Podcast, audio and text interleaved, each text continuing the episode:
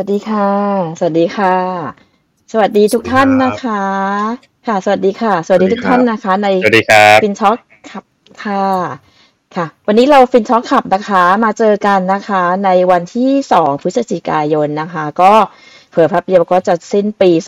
2023 แล้วนะคะ จะเข้า 2024 แล้วนะคะ ก็มีเรื่องราวอัปเดตต่างๆ มากมายนะคะ ก่อนที่จะเข้าถึงเนื้อหาสาระนะคะFinTalk นะคะ Financial Talk นะคะ ก็สามารถกดติดตามเพจได้ใน Facebook Fanpage นะคะ แล้วก็จริง ๆ แล้วเราก็มี Clubhouse ด้วยก็ยังอยู่นะคะ ติดตามได้เช่นกัน แล้วก็มี YouTube ด้วยนะคะ แล้วก็เรายังมีอ่าพอดแคสต์ใช่ไหมคะ คุณเอิร์ธคุณเอิร์ธแนะนำพอดแคสต์หน่อยค่ะ ใช่ครับ ใครรับฟังทางพอดแคสต์นะครับ Apple Podcast Google Podcast Spotify นะครับ ก็สามารถไปฟังตรงนั้นกันได้เลยนะครับ แล้วก็ใครเข้ามาฟังแล้วนะครับ ฝากกดไลค์กดแชร์กันด้วยนะครับ ช่วงนี้ Facebook กดอัลกอริทึมโหดมากเลยครับการที่เราจะได้เห็นคนมาดูไลฟ์นะครับ ฝากกดไลค์นิดนึงนะครับ ฝากคอมเมนต์นิดนึงครับ ถ้าฟังอยู่ฝากกดบวกหนึ่งหน่อยนะครับ ใช่เลยครับ วันนี้เราพูดอะไรกันเลยครับพี่พี่อล่าครับอ๋อวันนี้ก็อย่างที่เราเคยคุยกันมาตลอดนะคะ ก็จริงๆแล้ว Financial Talk มันก็มีความ definition กว้างหลากหลายด้วยเช่นกันนะคะ แล้วก็วันนี้เราก็ไปถึงเรื่องของเว็บ3ต่างๆ แล้วก็ในเรื่องของ Metaverse ต่างๆ นี่คำถามต่อไปคือตอนนี้มันมีเรื่องของโลกยุคใหม่ที่มันจะเป็นเรื่องของ real world assets นะคะ tokenization ซึ่งจริงตอนนี้เป็นเรื่องที่ เราพูดคุยกันมาว่าเดี๋ยวปีหน้าใช่ไหมคะว่าเรามันจะกลับมาแล้ว ที่มันจะกลับมาได้รุนแรงที่เราคาดหวังไว้มากน้อยแค่ไหน มันก็อาจจะมีตัวที่เราจะต้องจับต้องได้มาเป็นตัวแบ็กอัพเช่นกันนะคะ ก็คิดว่าหลาย ๆ คนที่มีปัญหาในเรื่องของตัวคริปโตหรือบิตคอยที่ผ่านมาก็เฝ้ารอที่จะถึงเวลานั้นในปีหน้านะคะก่อนถึงตรงนั้นเนี่ยนะคะ ขออนุญาต แนะนำ speaker ของเราก่อนนะคะ ก็ speaker ทั้ง 3 ท่านอาจจะเป็นที่คุ้นหน้าคุ้นตากันนะคะ เริ่มจากท่านแรกนะคะ อาจารย์นิรันดร์ของเรานะคะ คุ้นหน้าเป็นอย่างดีนะคะ ประวิทย์ธนานะคะ CEO ของสังกัด DMCC สวัสดีค่ะ คุณนิรันดร์ค่ะสวัสดีครับสวัสดีครับไม่ได้เจอกันนานเลยนะคะนานเลยครับไม่ได้ไลฟ์มานานมากค่ะ ก็เดี๋ยวอาจจะให้ อาจารย์นิรันดร์อัปเดตสั้น ๆ ก็ได้นะคะ ว่าตอนนี้ทำอะไรยังไงอยู่บ้างนะคะ ก่อนที่จะไปถึงคุณเอกก็ได้ค่ะ อ่า ขอเชิญอาจารย์รันก่อนค่ะขอบคุณคุณอาล่าครับ ก็ผมนิรันดร์ประวิทย์ธนาครับอ่าเรียกว่ารันก็ได้นะก็ทำเรื่องของธุรกิจด้านฟินเทคอยู่จริงๆทำหลายอย่างเลย ช่วงนี้ก็จะมีทำพวกอ่า digital asset แมネจเมนต์ทำเรื่องอ่า real world asset tokenization ทำเรื่องพวก AI finance อะไรต่างๆนะครับ ก็ตอนนี้ก็มีหลายโปรเจกต์อยู่นะครับ ได้ค่ะ เดี๋ยวเราจะคุยกันยาวๆ เพราะอาจารย์นิรันดร์คุยกันมาตั้งแต่ Clubhouse เนอะแล้วคุยกันแบบหลายๆชั่วโมงมาก่อนหน้านั้น แล้วก็ดีเบตกันสนุกสนานมากก็วันนี้ก็คาดหวังนะคะอาจารย์นิรันดร์จะมีแชร์ความรู้ต่างๆที่เราได้รับทราบเกี่ยวกับเรื่องของ real asset ด้วยเช่นกันนะคะ real asset นะคะค่ะขอบคุณนะคะ ท่านต่อไปนะคะ ก็เป็น อีกท่านหนึ่งที่เคยขึ้นเวทีของ FinTalk แล้วนะคะ คุณจินทิตานะคะ จันทะสุวรรณสินแอปเปิลนะคะ Develop Team of Jakaverse เพจ Jakaverse สวัสดีค่ะ คุณแอปเปิล สวัสดีค่ะ สวัสดีค่ะคุณแล้วก็คุณเอิร์ดนะคะรวมถึงคุณก๊อฟแล้วก็อาจารย์นิรันดร์ด้วยนะคะ รวมถึงสวัสดีคุณผู้ชมนะคะ จากฝั่ง TikTok นะคะแอปเปิลจินิตาจันทศนสินนะคะ ก็รู้สึกยินดีแล้วก็เป็นเกียรติอย่างยิ่งเลยนะคะ ที่ได้มาร่วมพูดคุยกันอีกครั้งในวันนี้ค่ะ ก็เปิ้ลเป็นทีม dev นะคะ ของฝั่งแพลตฟอร์มโลกเสมือนจริง j a g เวิร์สค่ะซึ่งเราเป็นแพลตฟอร์มที่เปิดตัวไปนะคะ ทั้งที่ไทยแล้วก็ต่างประเทศนะคะ อย่างล่าสุดไปเปิดตัวที่ Marina Bay Sands นะคะที่exhibition hall ค่ะที่ประเทศสิงคโปร์นะคะ แล้วก็เป็นแพลตฟอร์มที่มีหนึ่งในทีม dev ที่เป็นคนไทยด้วยนะคะ แล้วก็มีต่างชาติร่วมกันหลายประเทศค่ะ ช่วยกันพัฒนาเป็นแพลตฟอร์มโลกเสมือนจริง Metaverse ค่ะ ที่ตอนนี้อายุอายุของเราก็ประมาณ 2 ปีกว่าๆแล้วค่ะ แล้วก็ทำหลายๆอย่างนะคะ เดี๋ยววันนี้จะมาเล่าให้ฟังว่า Metaverse ของเรามีอะไรบ้างจริง ๆ ไม่ใช่แค่แบบ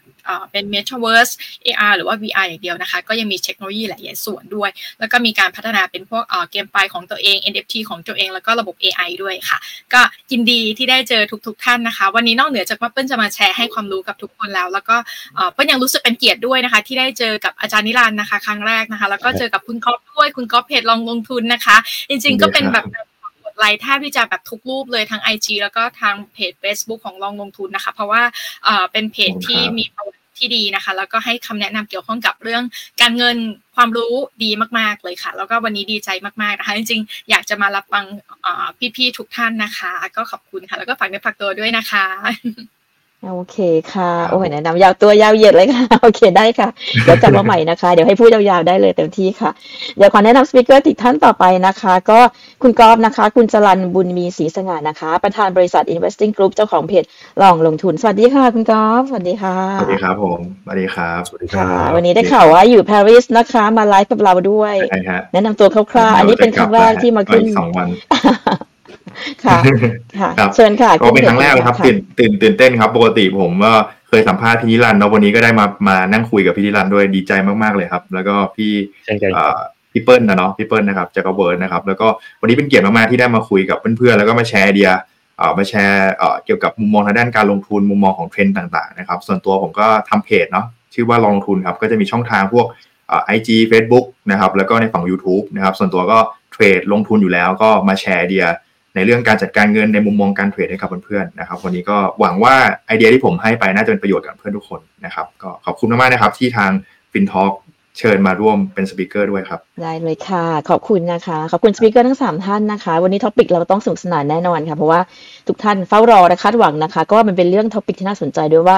มันคือ road to web 3นะคะ เรื่องของ real world uh, asset tokenization นะคะ แล้วก็ metaverse ซึ่งเมื่อกี้ทางคุณ Apple ก็ได้พูดเกริ่นไปเยอะมากเลยเกี่ยวกับ metaverse เราจะได้มาฟังความรู้จากคุณ Apple ด้วยว่ามันจะมา adapt apply ยังไงนะคะ ก็ยังไงเริ่มในนี้เริ่มจากอาจารย์นิรันดร์ก่อนแล้วกันนะคะ อาจารย์นิรันดร์คะได้ข่าววันนี้เตรียมมาเพียบเลยนะคะเป็นยังไงบ้างคะอัปเดตสถานการณ์นิดนึงที่ผ่านมาเราไม่ได้คุยกันนานมากนะคะ เกือบปีเหมือนกันนะคะ ตอนนี้เป็นยังไงบ้างคะในเรื่องมุมมองของตัวอ่า tokenization ต่างๆ หรือว่า cryptocurrency หรือว่าอ่า real world assets ค่ะ เชิญค่ะ โอเค ขอบคุณครับ จริงๆอ่อหลายคนแอบหวังกันอยู่นะ ว่าปีหน้าน่าจะบูตลาดกลับกลับมาเนี่ย เราก็เอาส่วนตัวเองอะผมผมเองยังยังแอบมี question mark อยู่นะว่ามันจะกลับมาจริงเปล่าวะ บางคนก็หวังกับ Bitcoin halving ปีหน้านะแต่จริงๆอะถ้าให้ผมลองวิเคราะห์ตลาดตอนเนี้ยในมุมมองส่วนตัวนะ เรารู้สึกว่า ในอดีตรอบแต่รอบที่ halving เนี่ยมันจะมีปัจจัยเอื้อในทางเศรษฐกิจด้วย อย่างเช่นไอตัวรอบที่แล้วเนี่ยก็จะมีช่วงที่โควิด แล้วรัฐบาลทั่วโลกก็ปั๊มเงินออกมามันนี่ซัพพลายล้นโลกเลย มันก็เลยทำให้อ่า digital asset หรือพวกคริปโตเนี่ยได้อานิสงส์ไปด้วย แต่รอบเนี้ยมันมันมันสวนทางกันนิดนึงคือ ในเชิงเทคโนโลยีเนี่ยบิตคอยน์ halving ก็จริงปีหน้า แต่ในเชิงปัจจัยทาง macroeconomic เนี่ยผมแอบสงสัย เพราะว่า เอ่อตอนนี้อย่างเฟดก็เพิ่งมาประกาศเรื่องของ higher for longer นะคือดอกเบี้ยสูงแล้วก็ค้างไปยาว ซึ่งตรงเนี้ยมันทำให้กระทบกับพวกสินทรัพย์เสี่ยงเยอะเลย ตอนนี้ฝั่งเงินแบงค์ได้ดอกห้าเปอร์เซ็นต์แล้วนะเอ่อห้าเปอร์เซ็นต์หกเปอร์เซ็นต์นะดังนั้นอะอีกนโยบายหนึ่งของเฟดก็คือการทำ QT เฟดยังคงดึงเงินกลับลด balance sheet ซึ่งมันตรงข้ามกับรอบโควิด ที่เพิ่ม balance sheet อัดฉีดเงินแต่เราก็ผมเองก็เลยแอบรู้สึกว่า ตลาดมันจะกลับมา bull ได้ไหม ผมว่าบิตคอยน์อะมีโอกาส พอ halving แล้ว supply มันลดเนี่ย อาจจะมีแหล่งซื้อกลับเข้ามารวมถึงข่าว ETF ของทาง b a c k r o c k ของทางอกองทุนต่างๆนะแต่เอาคอยเนี่ยเป็นเรื่องที่ผมยังแอบสงสัยอยู่ จริงๆตั้งแต่รอบที่แล้วแล้วที่มัน bull รอบที่แล้วเนี่ยเรามีการคุยกัน แล้วผมก็ก็เล่าให้หลายคนฟังในมุมมอง ผมว่าเฮ้ยเก็งกำไรเนี่ยมันชั่วคราวนะ fundamental เนี่ยมันถาวรคำถามคือสินทรัพย์บนโลก d e f าเนี่ยมันมี fundamental ที่ดีหรือยัง ต้องบอกว่าโดยมากแล้วว่ายัง เพราะว่าเม็ดเงินที่มันอยู่ใน d e f ามันลดลง ลดลงตั้งแต่ช่วงตลาดกระทิงรอบที่แล้ว จนถึงตอนนี้มันลดลงเยอะ ดังนั้นนะเรารู้สึกว่าเฮ้ยคนจะคาดหวังว่าเอาคอยมันจะกลับมา bull แบบรอบที่แล้วเนี่ย โดยส่วนตัวผมแอบมองว่ามันยากนิดหนึ่งยกเว้นว่ามันมี use case อะไรบางอย่างที่มันใช้ประโยชน์จริง ๆ ในโลกแห่งความเป็นจริงได้นะเอ่อผมยกตัวอย่างที่ช่วงหลังผมมาทำโปรเจกต์บล็อกเชนเนี่ย เราจะไปเชื่อมโยงกับพวก real world asset มากขึ้น หลาย ๆ คนเคยได้ยิน RWA นะซึ่งมันก็เป็นแนวคิดที่ว่าเอาเทคโนโลยีบล็อกเชนเนี่ยมา securitize หรือมา package ไอตัวสินทรัพย์จริง ๆ ไม่ว่าจะเป็นกองทุนหุ้นหลักทรัพย์ต่างๆ หรือแม้กระทั่งอสังหาริมทรัพย์นะมันก็เลยเป็นมุมมองที่ว่าเฮ้ยการเอาคริปโตเอาบล็อกเชนมาใช้ แต่ไม่ได้เอามาใช้แบบแบบเหมือนโปรเจกต์อ่าฝันฝันๆหลาย ๆ โปรเจกต์เมื่อสองสามปีก่อนนะแต่อันนี้มันมาใช้กับโลกความเป็นจริงละคือ ด้วยความหวังที่ว่าบล็อกเชนมันจะมาช่วยเพิ่มประสิทธิภาพของโลกการเงินได้จริงนะแล้วมันก็จะมีความเรื่องของอะไรเชื่อมโยงกับ regulator เมื่อเทียบกับบล็อกเชนในอดีตเนี่ยคนจะชอบพูดกันว่า decentralized decentralized เป็นอิสระจากรัฐ แล้วก็ดูแลตัวเองได้นั้นในขณะที่ผมมองว่ารอบเนี้ยถ้ามันจะกลับมาจริงอะมันน่าจะเป็นการที่เอาบล็อกเชนมาอยู่เชื่อมโยงกับ regulator เพราะพอเราเห็นว่ามันการที่ไม่มี regulator ในรอบที่แล้วอะหลายคนบอกว่าในเชิงทฤษฎี ideally แล้วมันดีมากเลยนะ ว่าโอเค เป็นอิสระดูแลตัวเอง แต่พอภาพปฏิบัติจริงๆอะเจอคำถามกันเยอะๆว่าเฮ้ยมึง decentralized จริงป่าวะนะอย่างหลาย ๆ chain หรือหลาย ๆ โปรโตคอลเนี่ยก็มีเรื่องของการ rug pull มีเรื่องการแก้ smart contract ต่าง ๆ เนี่ย มันก็เลยทำให้คนไม่ไม่ไว้วางใจ decentralization เหมือนเดิม ผมก็เลยแอบเชื่อเป็นการส่วนตัวนะ อาจจะถูกหรือผิดก็ไม่รู้ ว่า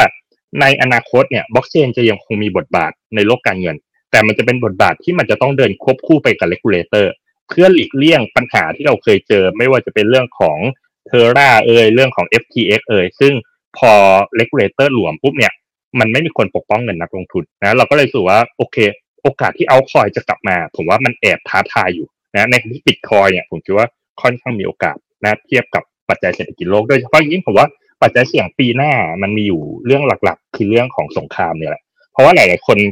ที่เคยศึกษาบิตคอยอาจจะพอรู้ว่าจริงๆเนี่ยบิตคอยเอาไว้เฮดต่อ ความไม่มั่นคงของรัฐนะถ้าสงครามตัวอิสราเอลฮามาสขยายวงกว้างอิหร่านเข้ามาร่วมรัสเซียเข้ามาร่วมอเมริกาเข้ามาแล้วมันมันเริ่มเกิดความเสี่ยงครั้งใหญ่ที่มันจะทำให้เกิดสงครามโลกเนี่ย ตรงนั้นน่ะก็อาจจะเป็นปัจจัยหนึ่งที่ทำให้คนหนีไปพักเงินในสินทรัพย์อย่างทองคำหรืออย่างพวกบิตคอยมากขึ้นนะแต่ว่าปัจจัยเรื่องสงครามอาจจะเป็นปัจจัยที่เราประเมินยากนิดหนึ่งเพราะว่าสถานการณ์มันเปลี่ยนตลอดเวลานะในภาพรวมก็ประมาณนี้ครับผม อาจารย์ฝากลงเรื่องของเออเศรษฐกิจโลกไวๆนิดนึงไหมครับว่านอกจากเรื่องของที่เมื่อกี้อาจารย์ไลฟ์ฟังครับ มันกดดันในคริปโตของปีหน้าเพิ่มอีกยังไงบ้างครับ เพราะว่าเราต้องการโทเค็นแล้วคนก็จะเข้าใจในตลาดนี้ไหมอะไรเงี้ยครับ โอเค ผมมองอย่างนี้นะ ถ้าพูดถึงเรื่องเศรษฐกิจโลกเนี่ยเอ่อภาวะก่อนโควิด หรือภาวะช่วงโควิด กับภาวะเนี้ยมันมีปัจจัยพื้นฐานอย่างหนึ่งที่ต่างกันมากๆเลย คืออัตราดอกเบี้ยนะช่วงโควิดอัตราดอกเบี้ยศูนย์เปอร์เซ็นทุกประเทศกดดอกเบี้ยกระตุ้นอัดฉีดเงิน ดอกเบี้ยต่ำอัดฉีดเงินมันนี่สะพายเข้าระบบเยอะ ปัจจุบันกลับกันดอกเบี้ยสูงแล้วนะหลาย ๆ ประเทศอย่างฝั่งเอ่ออินเดียเอ่อซาอุซาอุดิอาระเบียดอกเบี้ยนี่สูงเลยนะในที่ฝั่งอเมริกาก็พยายามขึ้นดอก หลาย ๆ ประเทศอาจจะอีกขึ้นดอกไม่ได้ อย่างญี่ปุ่นหรืออย่างยุโรปที่ยังขึ้นดอกได้ไม่เร็วพอนะแต่โดยรวมมันเป็นเทรนด์ดอกเบี้ยสูง ปัญหาของดอกเบี้ยสูงคืออะไรปัญหาดอกเบี้ยสูงคือ การที่คุณเอาเงินไปพักในสินทรัพย์ที่เสี่ยงต่ำอย่างเช่นพันธบัตรหรือฝากเงินเนี่ย คุณได้ผลตอบแทนดีแล้วอย่างเช่นทุกวันนี้ถ้าผมไปถือ bond ยู US ระยะสั้นสามเดือนอ่าหนึ่งเดือนสามเดือนหกเดือนพวกเนี้ยผมได้ผลตอบแทนประมาณห้าเปอร์เซ็นต์บวกบวกนะนั้นหมายความว่าอะไรหมายความว่า ถ้าคุณเอาเงินแบบไม่เสี่ยงไปวางคุณได้ผลตอบแทนห้าเปอร์เซ็นต์ละแต่ถ้าคุณเอาเงินไปวางในของที่มันเสี่ยงขึ้น เช่น ไปวางในหุ้น ไปวางในดิจิทัลแอสเซทหรือคริปโตเนี่ยความเสี่ยงเมื่อเทียบกับผลตอบแทนมันมันมันไม่ไม่ดุลกัน ผมยกอย่างอย่างในตลาดหุ้นมันก็จะมีเรื่องของ e a r n i n g yield gap ว่า PE ของหุ้นในตลาดส่วนจับของ PE เนี่ย มันคือเป็นอัตราส่วนที่เอามาเทียบกับการฝากเงิน ถ้าคุณฝากเงินด้วยดอก5% earning yield gap สมมติ 1 ต่อ 20 PE 20 เท่าเนี่ย 1 ต่อ 20 ก็เป็นเป็น 5%เหมือนกัน หมายความว่าถ้าเกิดหุ้น PE เริ่มสูงกว่า 20 เนี่ย จะเริ่มไม่คุ้มในการเอาเงินไปวางในตลาดหุ้นละ เอาเงินไปถือพันธบัตรหรือเอาเงินไปฝากไว้เฉยๆ มันทำให้เกิดปัจจัยที่ดูดเงินออกจากสินทรัพย์เสี่ยงนะว่าฉันจะวางสินทรัพย์เสี่ยงไปทำไม ในเมื่อฉันวางในสินทรัพย์ที่เสี่ยงต่ำฉันก็ได้ผลตอบแทนที่ดีพอสมควรแล้วนะครับปัจจัยนี้มันกดดันทำให้เม็ดเงินน่ะมันจะไหลจากเอ่อสินทรัพย์ที่เสี่ยงสูง ไปสินทรัพย์ที่เสี่ยงต่ำกว่า ไม่ว่าจะเป็นอสังหาริมทรัพย์ ไม่ว่าจะเป็นทองคำหรือไม่ว่าจะเป็นอ่าพันธบัตรสหรัฐนะมันก็เลยทำให้สภาพคล่องในสินทรัพย์เสี่ยงหายไปนะเมื่อเทียบกับย้อนกลับไปสามปีก่อนตอนดอกเบี้ยศูนย์เปอร์เซ็นเนี่ย โหฝั่งเงินแบงค์ได้ดอกศูนย์เปอร์เซ็นต์เนี่ยฉันมีเงินเยอะแยะเลยฉันทำไงดีฉันก็ต้องไปหาสินทรัพย์ลง ไปลงในหุ้นบ้างไปลงในอ่าคริปโตบ้างไปลงในบิตคอยบ้างนะดังนั้นหมายความว่ากลไกของดอกเบี้ยเนี่ยมันทำให้เงินมันเหือดไปจากสินทรัพย์เสี่ยง แล้วมันก็ทำให้กดดันให้ราคาสินทรัพย์เสี่ยงเนี่ยโอกาสที่มันจะกลับเป็นขาขึ้นเนี่ยแอบยากนิดนึงนะแต่ก็ต้องบอกว่าเฟดเนี่ย บอกว่า higher for longer หมายความว่าจะคงดอกเบี้ยสูงไว้ระดับหนึ่งแต่ก็ต้องมานั่งดูกันครับว่าเฟดจะคงไว้อย่างนั้นได้จริงไหมและแอบแอบไม่ค่อยเชื่อเฟดเหมือนกันนะว่าโดยปกติแล้วอะหลังจากการขึ้นดอกเนี่ยภาคธุรกิจ real sector real sector จะได้รับอิทธิพลจากดอกเบี้ยขาขึ้นตรงเนี้ย เยอะเพราะว่าต้นทุนในการทำธุรกิจสูง ผมจะไปกู้แบงก์มาทำธุรกิจธุรกิจขยายธุรกิจเจอดอกเบี้ยเงินกู้แปดเปอร์เซ็นสิบเปอร์เซ็นเข้าไปเนี่ยโอ้โห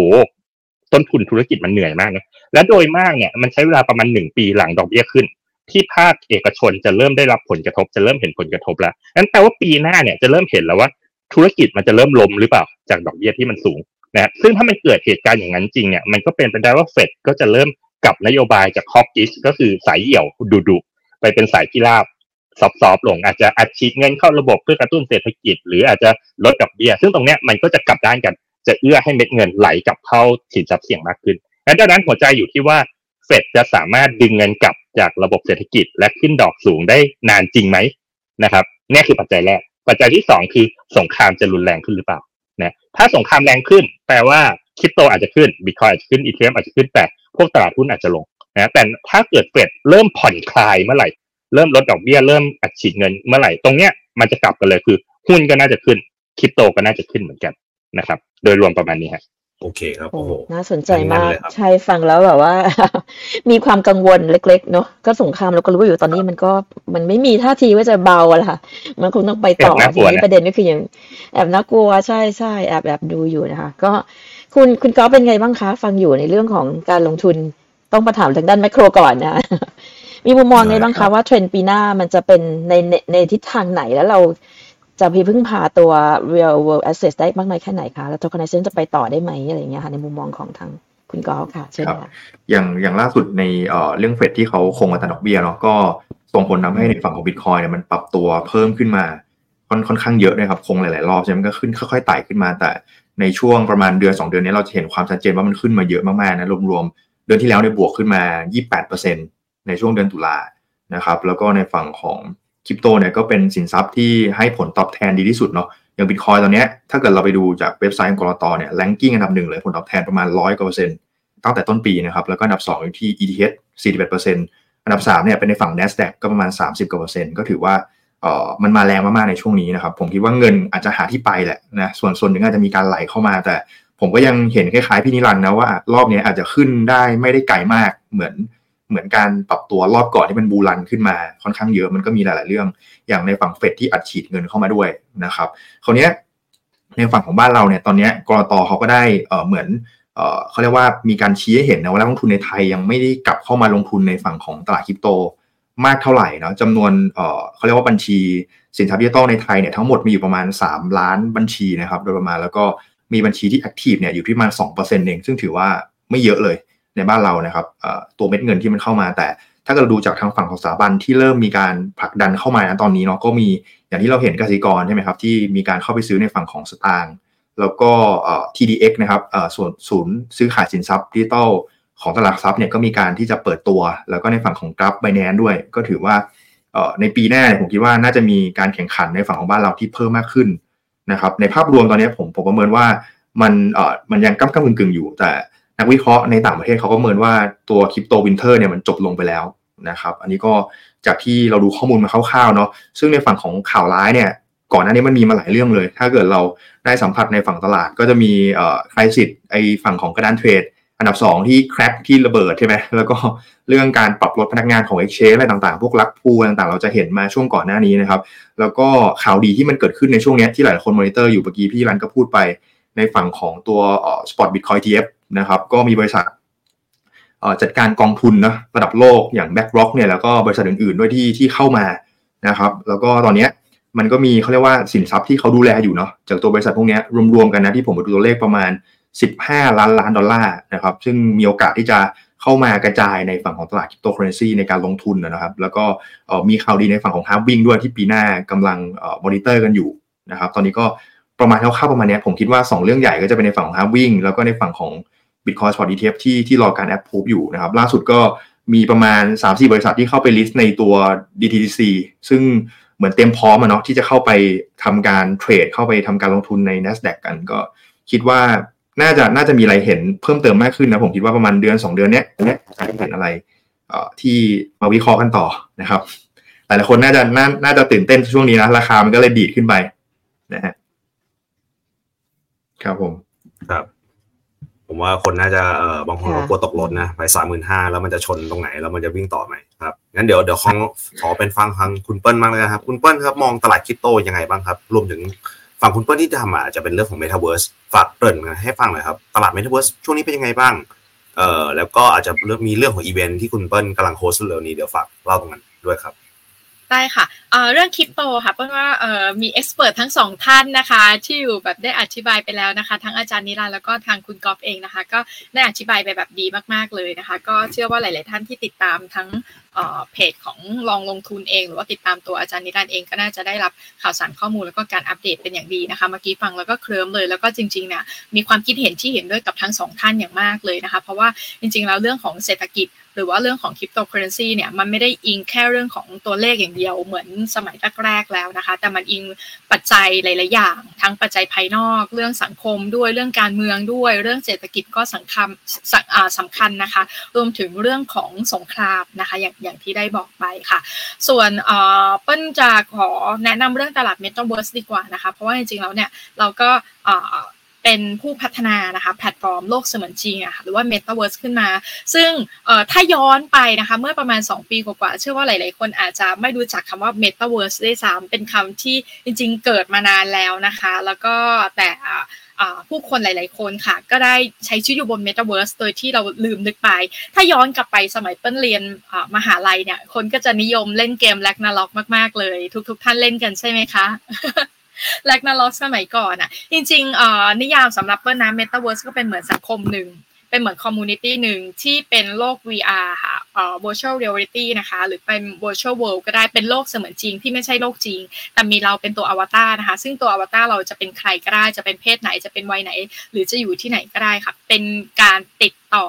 สื่อสาร communicate กันแล้วก็มีการแลกเปลี่ยนกันแต่ในสมัยก่อนนะการแลกเปลี่ยนอาจจะแลกเปลี่ยนเป็นเงิน fiat นะคะ แต่ในปัจจุบันค่ะในเมื่อเราอยู่ในโลก virtual world หรือว่าอยู่ในโลก metaverse แล้วนะคะ ก็จะมีอีกหนึ่งอันก็คือเป็น digital currency หรือว่า cryptocurrency นั่นเองค่ะที่ใช้ในการแลกเปลี่ยนพวก item ในเกมต่างๆ หรือว่าใช้ในการสร้างบ้านสร้างเมืองซื้อที่ดินต่างๆหรือว่าพวก gadget ต่างๆ ในการ พัฒนาต่างๆ บางคนก็อาจจะซื้อ skin ซื้อเสื้อผ้าหรือว่า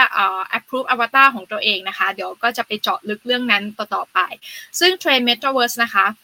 เอ่อ cycle ของเขาเนี่ยช่วงนี้อาจจะดูเงียบๆใช่ไหมคะในปีนี้เปิ้ลว่าอาจจะเงียบไปตามตลาด bear หรือว่าตลาดหมีนะคะของช่วงคริปโตเคอเรนซีที่มันก็เป็น cycle ของมันอยู่แล้ว แต่ช่วงที่บูมมากๆเลยเนี่ยเปิ้ลว่าน่าจะประมาณ 2 ปีที่แล้วนะคะ คือก่อนหน้านั้นนะตอนแรก เรา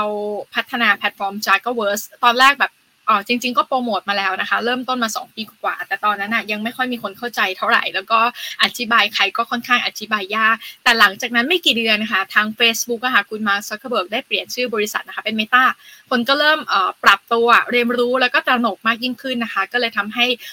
buzzword ของคำว่า Metaverse เนี่ยเป็นที่นิยมกันอย่างแพร่หลายทั้งไทยแล้วก็ต่างประเทศทั่วโลกเลยนะคะ แต่ก็ยังมีกลุ่มคนอีกจำนวนมากเหมือนกันที่ยังไม่เข้าใจคำว่า Metaverse นะคะดังนั้นเนี่ย ถือว่าตลาดหมีในช่วงที่ผ่านมาค่ะ คือก่อนหน้านั้นอะเอ่อถ้าสักสองปีที่แล้วพอเมตา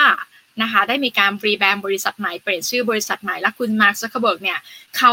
ความคิดเปิ้ลนะเปิ้ลว่าคือก่อนหน้านี้อาจจะเป็นเหมือน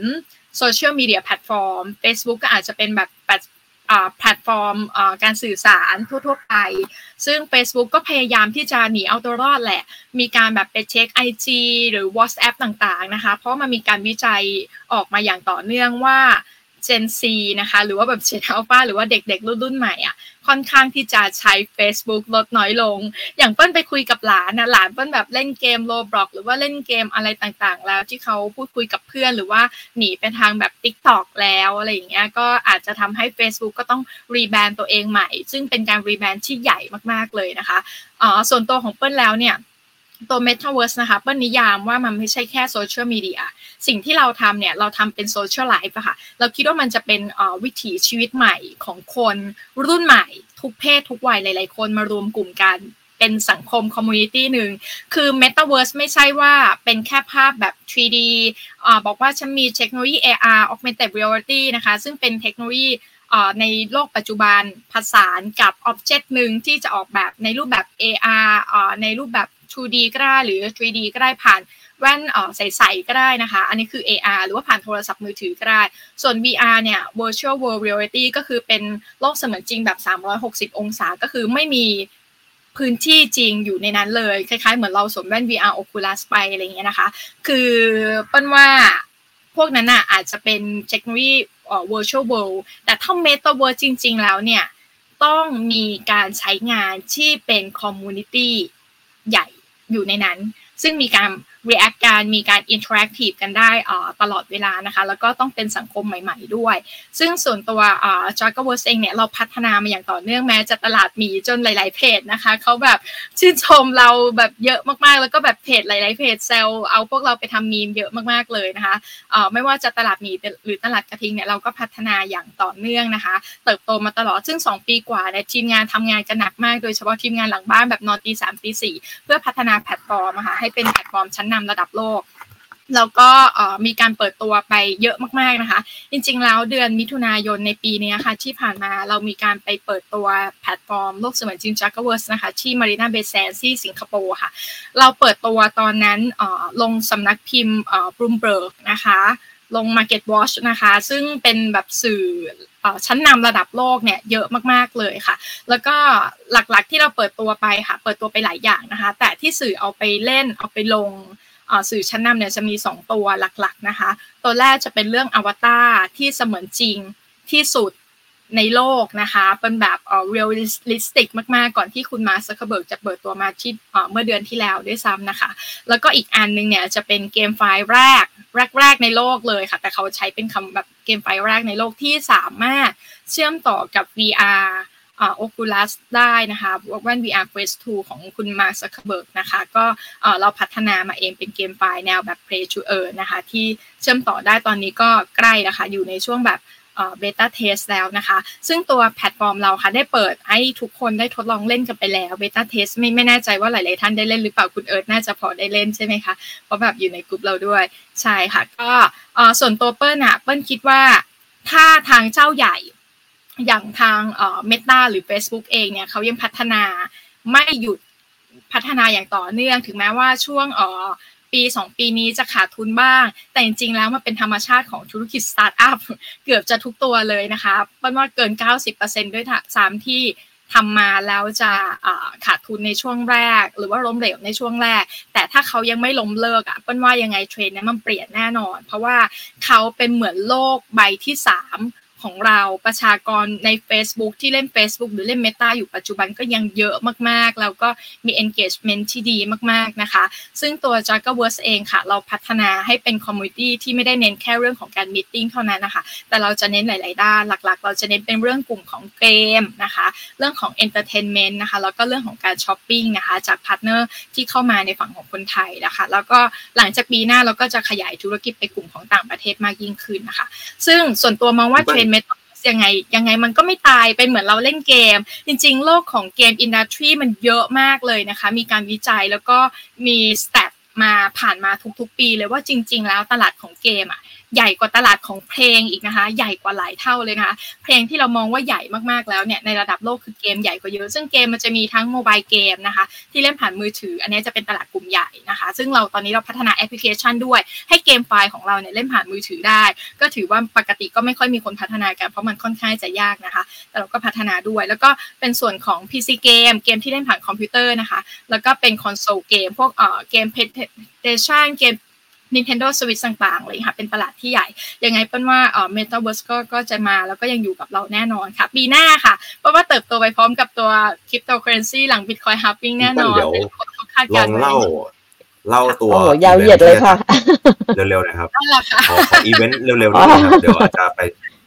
ค่ะอีเวนต์จะเกิดขึ้นอีเวนต์ครับได้ค่ะอีเวนต์จะเกิดขึ้นในวันที่ 11 นี้นะคะ ขอบคุณคุณเอิร์ดด้วยนะคะ มีรูปภาพด้วยก็เรียนเชิญนะคะ ทุกๆท่านมาร่วมงานนะคะ ถ้าอาจารย์นิรันดร์กับคุณออร่าสะดวกก็เรียนเชิญด้วยนะคะ เพราะงานนี้ค่ะก็จะได้รับเกียรติจากทางคุณก๊อฟลองลงทุนด้วย แล้วก็คุณเอิร์ดด้วยนะคะเออเออดีไฟนะคะมาร่วมพูดคุยกับเราบนเวทีค่ะ จัดขึ้นที่คิโซ แกจัดขึ้นที่ CDC CDC Ballroom CDC Ballroom นะคะเดี๋ยวไปพูดชื่อจัดขึ้นที่ CDC Ballroom นะคะช่วงคาบบ่ายค่ะ ก็จะมีหลายท่านนะคะมาให้ความรู้มาให้คำแนะนำนะคะ เกี่ยวข้องกับเรื่องของโลก Metaverse เกี่ยวข้องกับ Cryptocurrency แล้วก็เกี่ยวข้องกับ Web3 นะคะ เรื่องของการใช้งานนะคะ แล้วก็เรื่องของการเตรียมตัวสำหรับผู้ประกอบการนะคะหลายๆคนเนี่ยคิดว่ามาก่อนก็จะได้เปรียบก่อน ซึ่งก็เป็นเรื่องจริงแล้วก็เป็นเรื่องที่ดี ซึ่งงานเนี้ย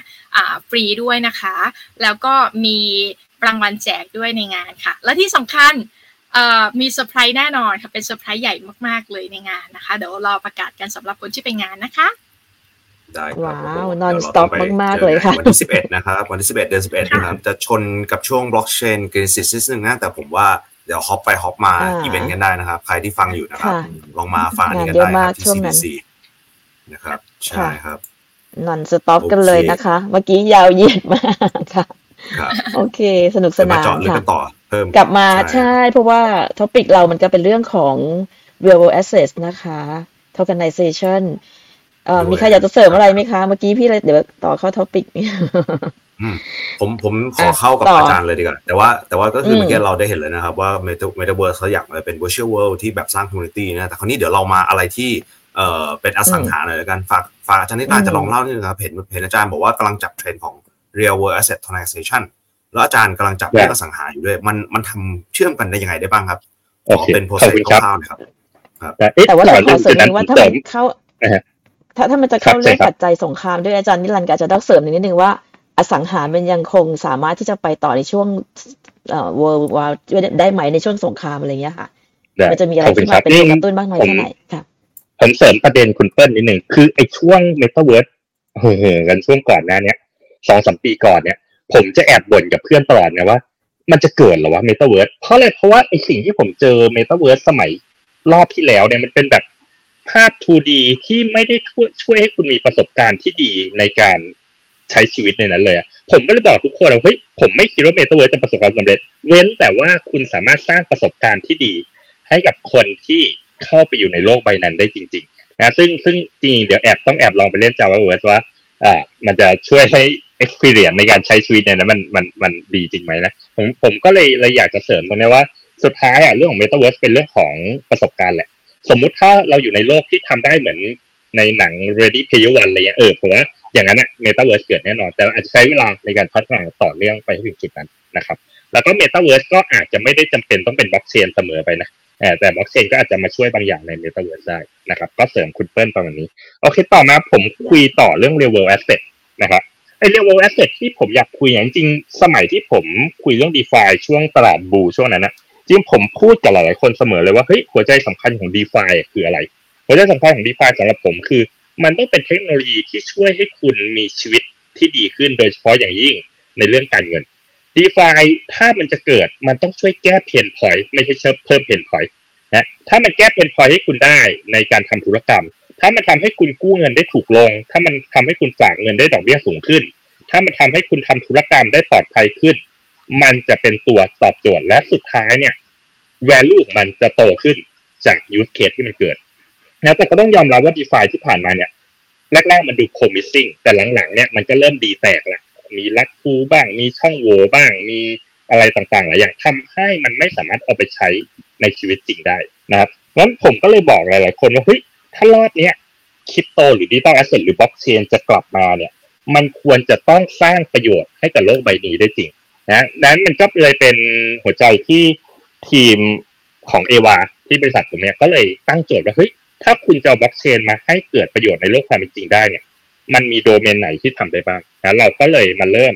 จาก project ที่เป็นอสังหาริมทรัพย์ก่อนนะต้องบอกว่าโจทย์ของเอ่อทางเอวาเนี่ยเรา spin off บริษัทออกมา แล้วเราร่วมทุนกับทาง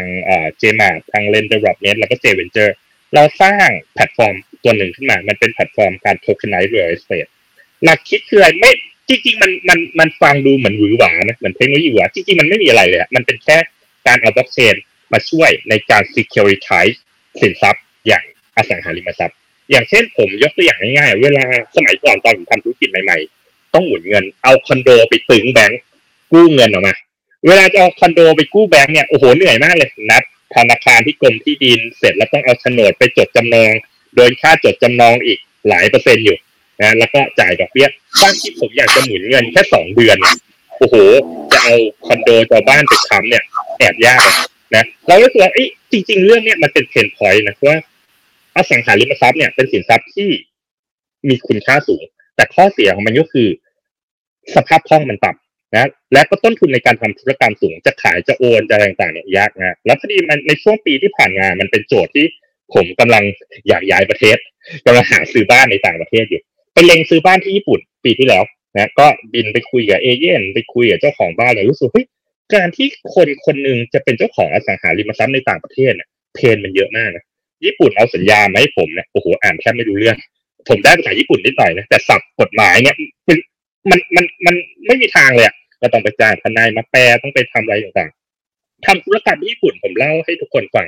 ผมซื้อบ้านที่ญี่ปุ่นเพิ่งซื้อไปหลังหนึ่งอยู่ตรงเอ่อชิซูโอกะนะภูเขาไฟฟูจิเลย ปัญหาแรกเลย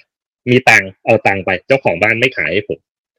เขาบอกเฮ้ยไก่จิ้นไก่จิ้นภาษาญี่ปุ่นคือคนต่างชาติบอกเฮ้ยไก่จิ้นไม่ไว้ใจว่ะกูไม่ขายมึงอะไรเงี้ยเออผมก็ต้องพาเพื่อนผมเป็นคนญี่ปุ่น ไปนั่งคุยกับเขาไปทำความรู้จักกันกว่าเขาจะเชื่อใจกว่าหลังจากนั้นยังไงต่อ การซื้อบ้านญี่ปุ่นเนี่ยมีเพนอีกเรื่องหนึ่งที่เป็นกฎหมายรัฐบาลญี่ปุ่นเลย เจ้าของบ้านห้ามขายให้ผู้ซื้อโดยตรง ต้องทำผ่านเอเย่นเท่านั้น เอเย่นฝ่ายซื้อคิดค่าคอมอย่างต่ำสามเปอร์เซ็นต์ agent ฝ่ายขายคิดค่าคอมอย่างต่ำสามเปอร์เซ็นต์เพราะผมจะซื้อบ้านเนี่ยรู้จักกันแล้วซื้อไม่ได้ต้องไปหาเอเย่นแล้วก็ต้องจ่ายค่าคอมรวมกันหกเปอร์เซ็นต์ให้เขานะครับหลังจากนั้นมีอะไรอีกอะ stamp duty tax อะ stamp duty เอ่อก็คือภาษีอากรของการทำธุรกรรมซื้อขายบ้านก็ ค่อนข้าง ไม่แพงมาก แต่ว่าอย่างในสิงคโปร์เนี่ยอากรสแตมแพงมากๆโอ้โหน่าจะหลายแสนบาทนะครับ รวมไปถึงอะไรอีกภาษีเรื่องของ capital gain tax ในญี่ปุ่นเนี่ย ถ้าเกิดใน A ขายบ้านให้ใน B แล้วสมมติบ้านใน A ประเมินราคามาอ่าใน A ซื้อบ้านร้อยล้านเยน ขายบ้านไปร้อยห้าสิบล้านเยนกำไรห้าสิบล้านเยนเนี่ยกฎหมายญี่ปุ่นจะมี capital gain tax ประมาณหนึ่งในสามแปลว่ากำไรห้าสิบล้านเยนเนี่ยคุณต้องจ่ายภาษีประมาณสิบห้าถึงสิบเจ็ดล้านเยน นะคือต้นทุนมันสูงต้นทุนสูงมากหลายอย่างมากเลยแล้วสุดท้ายผมก็ซื้อนะ แต่ก็รู้สึกว่าโอ้โหนี่แหละเพนพอยต์ในโลกความเป็นจริงทำยังไงล่ะ ปัญหาก็คือเขาเรียกอะไรหลักทรัพย์อย่างเช่นโฉนดที่ดินเนี่ย ในอดีตเนี่ย มันมีต้นทุนในการทำธุรกรรมสูงนะเราก็เลยลองดูเฮ้ยเป็นไปได้ไหมที่เราจะ securitize มันเราจะ tokenize มัน คือแปลงโฉนดที่ดินที่ญี่ปุ่นเนี่ย เป็นโทเค็นดิจิตอลนะครับ แล้วพอเป็นโทเค็นดิจิตอลเนี่ย สิ่งที่ทำได้คือ ซื้อขายกันผ่านทางระบบตัวบล็อกเชนได้เลยนะคุณไม่เสียค่า agent fee หกเปอร์เซ็นคุณไม่โดน capital gain tax นะเราก็เลย structure เอ่อตัวบริษัทขึ้นมาเราเปิดบริษัทลูกชื่อว่าสังกะ DMCC DMCC มันคือ free zone ในดูไบนะที่สนับสนุนให้ธุรกิจทางด้านพวก digital asset ไปเปิดที่นั่นเราไปเปิดบริษัทที่ดูไบนะชื่อว่าสังกัด DMCC บริษัทนี้ทำอะไรบริษัทนี้ทำหน้าที่ tokenize real estate นะครับก็คือ เราจดบริษัทที่ญี่ปุ่นอีกบริษัทหนึ่งชื่อสังกัดเจแปนสังกัดเจแปนน่ะทำหน้าที่เขาเรียกว่า trustee นะข้อจของ trustee ก็คือนายนิรันไปซื้อบ้านที่ญี่ปุ่น เราจะไม่ได้ซื้อตรงเราจะซื้อผ่านสังกัด DMCC หลักการก็คือโฉนดที่ดินที่ญี่ปุ่นเนี่ยจะถูกโอนเข้าไปในทัสตีที่ที่ญี่ปุ่น ก็คือสังกัดเจแปนเสร็จแล้วบริษัทที่ดูไบเนี่ยจะโทเค็นไนซ์ตัวเอ่อโทเค็นออกมา ซึ่งเป็น representative ของตัวบ้านที่ถูกเก็บไว้ที่ trustee นะแล้วก็ผมก็จะถือโฉนดตัวเนี้ย ที่เป็นโทเค็นเนี่ยนะข้อดีคืออะไรครับหนึ่งคือพอผมถือโฉนดดิจิตอลนี้แล้ว ซื้อขายถ่ายโอนอ่าสมมติผมขายให้คุณออร่าเนี่ยผมโอนให้คุณออร่าคุณออร่าโอนเงินให้ผมปุ๊บจบเลยนะคุณไม่โดน agent fee คุณไม่โดนแคป i t อ l เกนแท็กคุณไม่โดนแ a มดิวที่แท็กคุณไม่โดน transfer tax อะเนี่ย no pain ไว้เลยเนาะเมื่อกี้ที่พูดมาทั้งหมดใช่เออกฎหมายที่ดูไบเนี่ยค่ะเอื้อมากๆ เพราะว่าเขาไม่เก็บอ่า ภาษี capital gain ไม่เก็บภาษีอะไรเลยศูนย์เปอร์เซ็นห้าสิบปีงั้นตรงเนี้ยมันก็เลยเอื้อให้มันเกิดสิ่งนี้นะคนก็เลยบอกอ้าวแล้วยังไงต่อแปลว่าโฉนดเนี่ยมันจะอยู่ในชื่อของ trust trust ที่ Japan เนี่ยเป็นตัวเก็บโฉนดที่คุณ แต่การที่คุณมีโฉนดดิจิตอลเนี่ยคุณสามารถเอาโทเค็นเนี่ยไป redeem โฉนดจริงคืนได้ แต่เมื่อไหร่ก็ตามที่คุณ redeem คุณก็ต้องเข้ากระบวนการการเสียภาษีปกตินะแต่ตราบเท่าที่คุณยังถือโฉนดดิจิตอลตัวนี้อยู่เนี่ยคุณยังสามารถเป็นเจ้าของบ้านได้ในเชิงกฎหมาย นะครับ แล้วคุณจะซื้อขายถ่ายโอนได้ trustee เป็นคนเก็บรักษาสินทรัพย์ให้คุณโดยที่ไม่มีค่าใช้จ่ายด้วยนะพอมันทำอย่างนี้ปุ๊บเนี่ยมันเลยแก้ pain point เรื่องนี้ถัดมา pain point ที่สองคืออะไรที่ผมเล่าตอนแรกอะถ้าผมมีบ้านหลังหนึ่งผมซื้อบ้านที่ญี่ปุ่นไปตอนนั้น ราคาประมาณ 80 ล้านเยนก็คือประมาณ 20 ล้านบาทตอนนี้เงินเยนมันถูกมากนะแนะนำใครสนใจก็มาคุยกับสังกะได้นะครับ ถ้าสนใจบ้านที่ว้าญี่ปุ่นวโอเค80 ล้านเยนเนี่ยมันประมาณ 20 ล้านบาทไอ้ 20 ล้านบาทเนี่ยอืมเวลาผมจะไปกู้แบงก์เนี่ยมันเหนื่อยมากนะเพราะว่า โอ้ต้องเอาโฉนดไปจำนองอะไรต่างๆแต่พอมันเป็นรูปแบบของดิจิตอลโทเค็นแล้วเนี่ยโฉนดจริงอยู่ใน trustee ที่ญี่ปุ่น แต่เราถือโทเค็นดิจิตอลอยู่นะสิ่งที่เราทำคือตอนนี้เรากำลังขอ lending and borrowing license under regulator ของ VARA ที่อยู่ในกฎหมายของดูไบ VARA เนี่ยเป็น regulator ที่ regulate digital asset โดยเฉพาะนะครับ แล้วเขามี license ที่เรียกว่า lending and borrowing มันเหมือน banking license ของ digital asset นะฮะก็คือคุณสามารถออกแบบโปรโตคอลให้คุณเอาโทเค็นดิจิตอลเนี่ยเอาไปค้ำแล้วปล่อยกู้ให้คุณได้ นะนั่นแปลว่าแทนที่คุณต้องไปนัดธนาคาร เพื่อไปจดจำนองโฉนดไม่ต้องละผมแค่เอาโทเค็นเนี้ยเอาไปค้ำเหมือนคิดคิดภาพคล้ายๆอาเวเลย คุณเอา Ethereum ไปค้ำแล้วคุณกู้เงิน USDT ออกมาอันนี้เหมือนกันคุณเอาตัวโทเค็นดิจิตอลที่มี representation เป็นโฉนดจริง ๆ มูลค่า 80 ล้านเยนไปค้ำแล้วคุณสามารถกู้เงินออกมาได้ แล้วตรงเนี้ยต้นทุนในการเอ่อกู้ไม่มีหัวคิว คุณไม่โดนค่าจดจำนอง คุณไม่โดนค่าโอน คุณไม่โดนอะไรเลยนะ คุณอยากจะหมุนเงิน5วัน คุณไปค้ำกู้เงินมา5วัน5วันคุณคืนนะหรือคุณจะกู้ปีหนึ่งสองปีก็คิดดอกเบี้ยกันไปนะโดยที่เราก็จะมี third party เป็นคนประเมินราคาสินทรัพย์ว่าโอเค สินทรัพย์นี้ประเมินราคาได้เท่าไหร่อ่าสมมติ80ล้านเยนอ่าเราปล่อยกู้ให้คุณอ่า50% LTV ก็ปล่อยกู้ให้คุณ40ล้านเยนแปลว่าคุณเอาโทเค็นนี้ไปค้ำ5นาทีคุณได้เงิน40ล้านเยนกลับมาใช้ได้เลยนะนี่คือกลไกของของตัว real estate real estate tokenization มันจะมีสอง layer layer แรกคือ tokenize มันแบบ แปลงสินทรัพย์ในโลกความเป็นจริง ไม่ว่าจะเป็น real estate ไม่ว่าเป็นสินทรัพย์อะไรให้มันเป็นโทเค็นโดยที่สินทรัพย์จริงให้ trustee เก็บไว้ปลอดภัยแน่นอน อันโทเค็นเนี่ยคุณจะซื้อขายถ่ายโอนเอาไปค้ำเอาไปปล่อยกู้อะไรต่างๆคุณก็สามารถทำได้นะมันก็แก้ pain point ทั้งในรูปแบบของ acquisition คือการถือครองอสังหาจะง่ายขึ้นและถูกลงนะครับ และสองก็คือคุณสามารถ leverage โดยการเอาโทเค็นเหล่านี้ไปค้ำและกู้เงินได้นะก็จะเป็นรูปแบบที่เหมือนกับธนาคารดีๆนี่แหละ แต่มันเป็นธนาคารที่ทำงานบนบล็อกเชนแล้วก็มีต้นทุนในการทำธุรกรรมที่ต่ำนะอันนี้มันคือแนวคิดของตัวสังกัด ซึ่งซึ่งอันนี้มันเป็น layer เทคโนโลยีที่เราสร้างขึ้นมาแล้วตอนนี้เราก็เริ่มละเราเราเริ่ม tokenize real estate ที่ญี่ปุ่นบ้านผมเป็นหลังแรกในญี่ปุ่นที่ tokenize ด้วยวิธีนี้ หลังจากนั้นก็จะมีลูกค้าที่เข้ามานะแล้วก็โมเดลเราก็จะขยายไปที่อังกฤษนะที่ออสเตรเลียที่ฮ่องกงนะแล้วก็จะเริ่ม tokenize อสังหา มันทำให้ ใครก็ได้สามารถซื้ออสังหาที่ไหนก็ได้ได้ง่าย และถูกต้องตามกฎหมายแบบขาวสะอาดร้อยเปอร์เซ็นต์นะฮะแต่ว่ากฎระเบียบต่างๆ เมื่อกี้พี่เขียนพูดถึงญี่ปุ่นเยอะแต่ที่อื่นเราก็ต้องมา apply ต่อด้วยเหมือนกันใช่ไหมทั้งเช่นที่อังกฤษอาจจะมีเรื่องของนู่นนี่นั่น pain point ซึ่งมันจะต้องเราจะต้องไป work ตรงนั้นต่อในแต่ละประเทศถูกไหมเล่าเสริม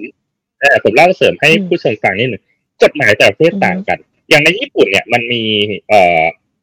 การจดทะเบียนบริษัท ที่เก็บอสังหาในรูปแบบ trust เนี่ยมันเรียกว่า self declared trust แล้วก็คือบริษัทเนี้ยมันมี enforcement ทางกฎหมายเลยอย่างเช่น เอาอสังหาไปฝากไว้ แต่มี beneficiary คือผู้รับผลประโยชน์เนี่ยคือนายนิรันดร์และดังนั้นเนี่ยบริษัทเนี้ยมีหน้าที่แค่เก็บบ้านให้คุณ แต่ไม่สามารถเอาบ้านไป mess up เหมือนที่ FTX เอาเงินคุณไปมั่วซั่วได้และดังนั้นหนึ่งเลยคุณสบายใจแล้วว่าคุณฝาก trustee ที่เนี้ยคุณปลอดภัยเนี่ย trustee ไม่สามารถเอาบ้านคุณไปขาย ไม่สามารถเอาบ้านคุณไปปู้ยี่ปู้ยำได้นะครับอ่า แต่อย่างในอังกฤษอะมันมี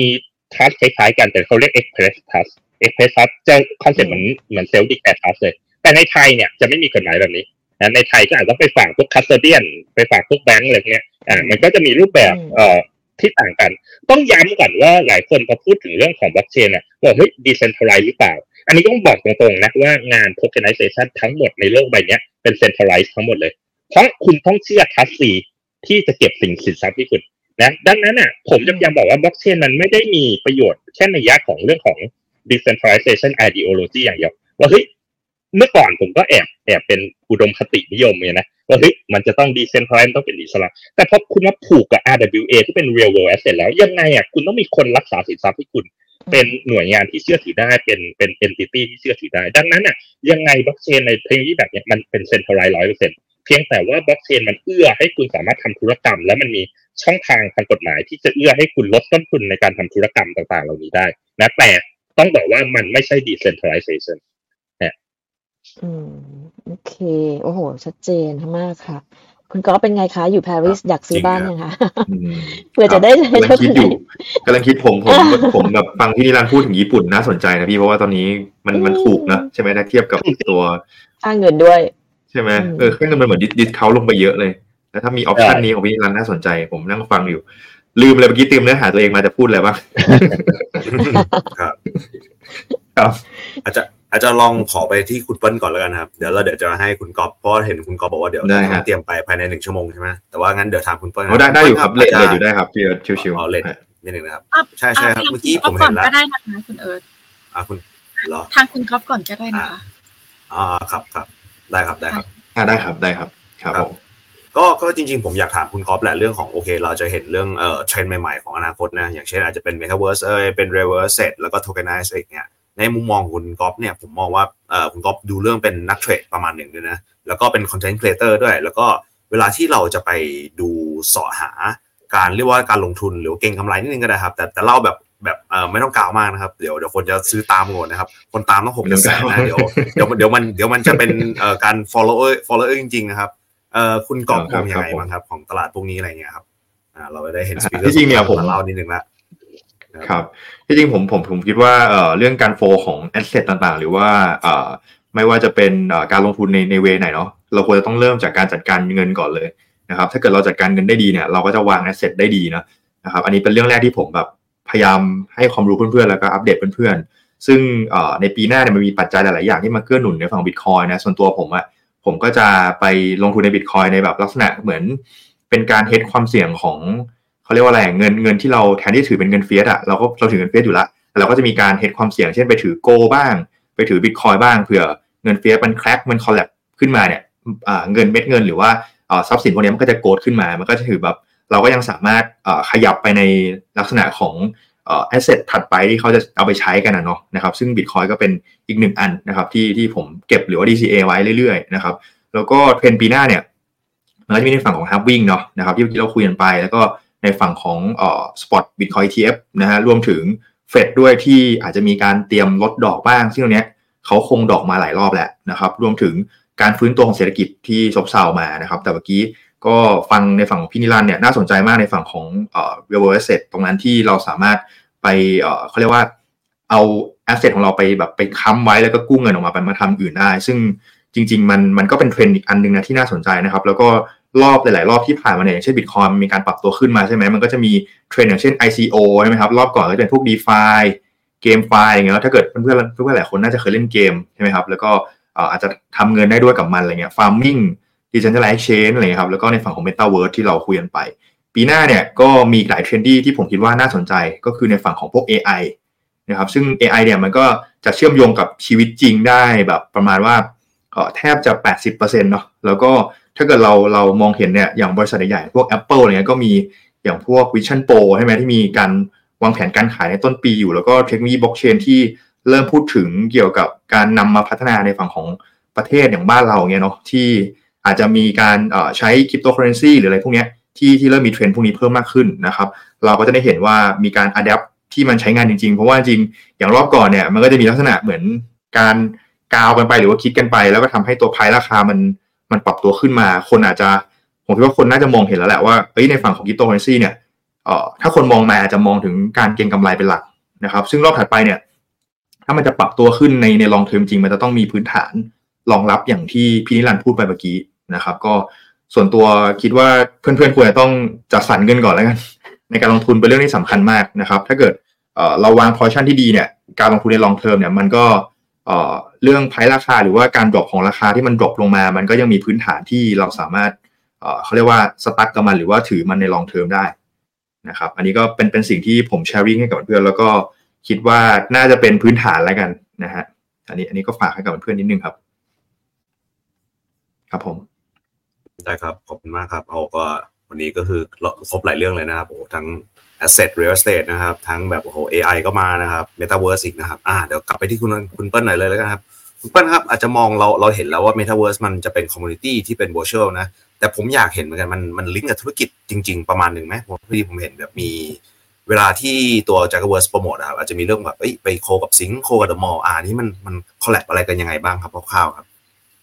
ได้ค่ะ เออเปิ้ลว่าจริงๆ ถ้าพูดอย่างเดียวนะคะ มันอาจจะไม่เห็นภาพเพราะเราอยู่ในโลก Metaverse นะคะ เราไม่ได้อยู่แบบในโลกแบบ textbook เหมือนสมัยก่อนแล้ว เดี๋ยวเปิ้ลขออนุญาตแชร์เอ่อสไลด์ให้ดูนะคะ แต่เวลาเอ่อไลฟ์ผ่านครับ StreamYard ค่ะมันอาจจะกระตุกนิดนึงนะคะ เป็น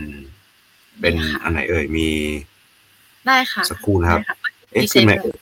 จะมีตัวแรกขึ้นเอ่อเอ่อจริง ๆ มีขึ้นเยอะมากเลยนะคะเราขอแค่สไลด์ไปด้วยละกันนะคะอะอันไหนก่อนนะครับเนี่ยค่ะตัวตัวมีตัวตัวไหนก็ได้ค่ะพี่เอิร์ธว่ามีแต่บนหน้าจอก็จะเป็นคลิปแนะนำตัวแพลตฟอร์มแบบสั้นนะคะใช่ก็จะเป็นเอ่อสิงค์ค่ะ อันนี้จะเป็นสิงค์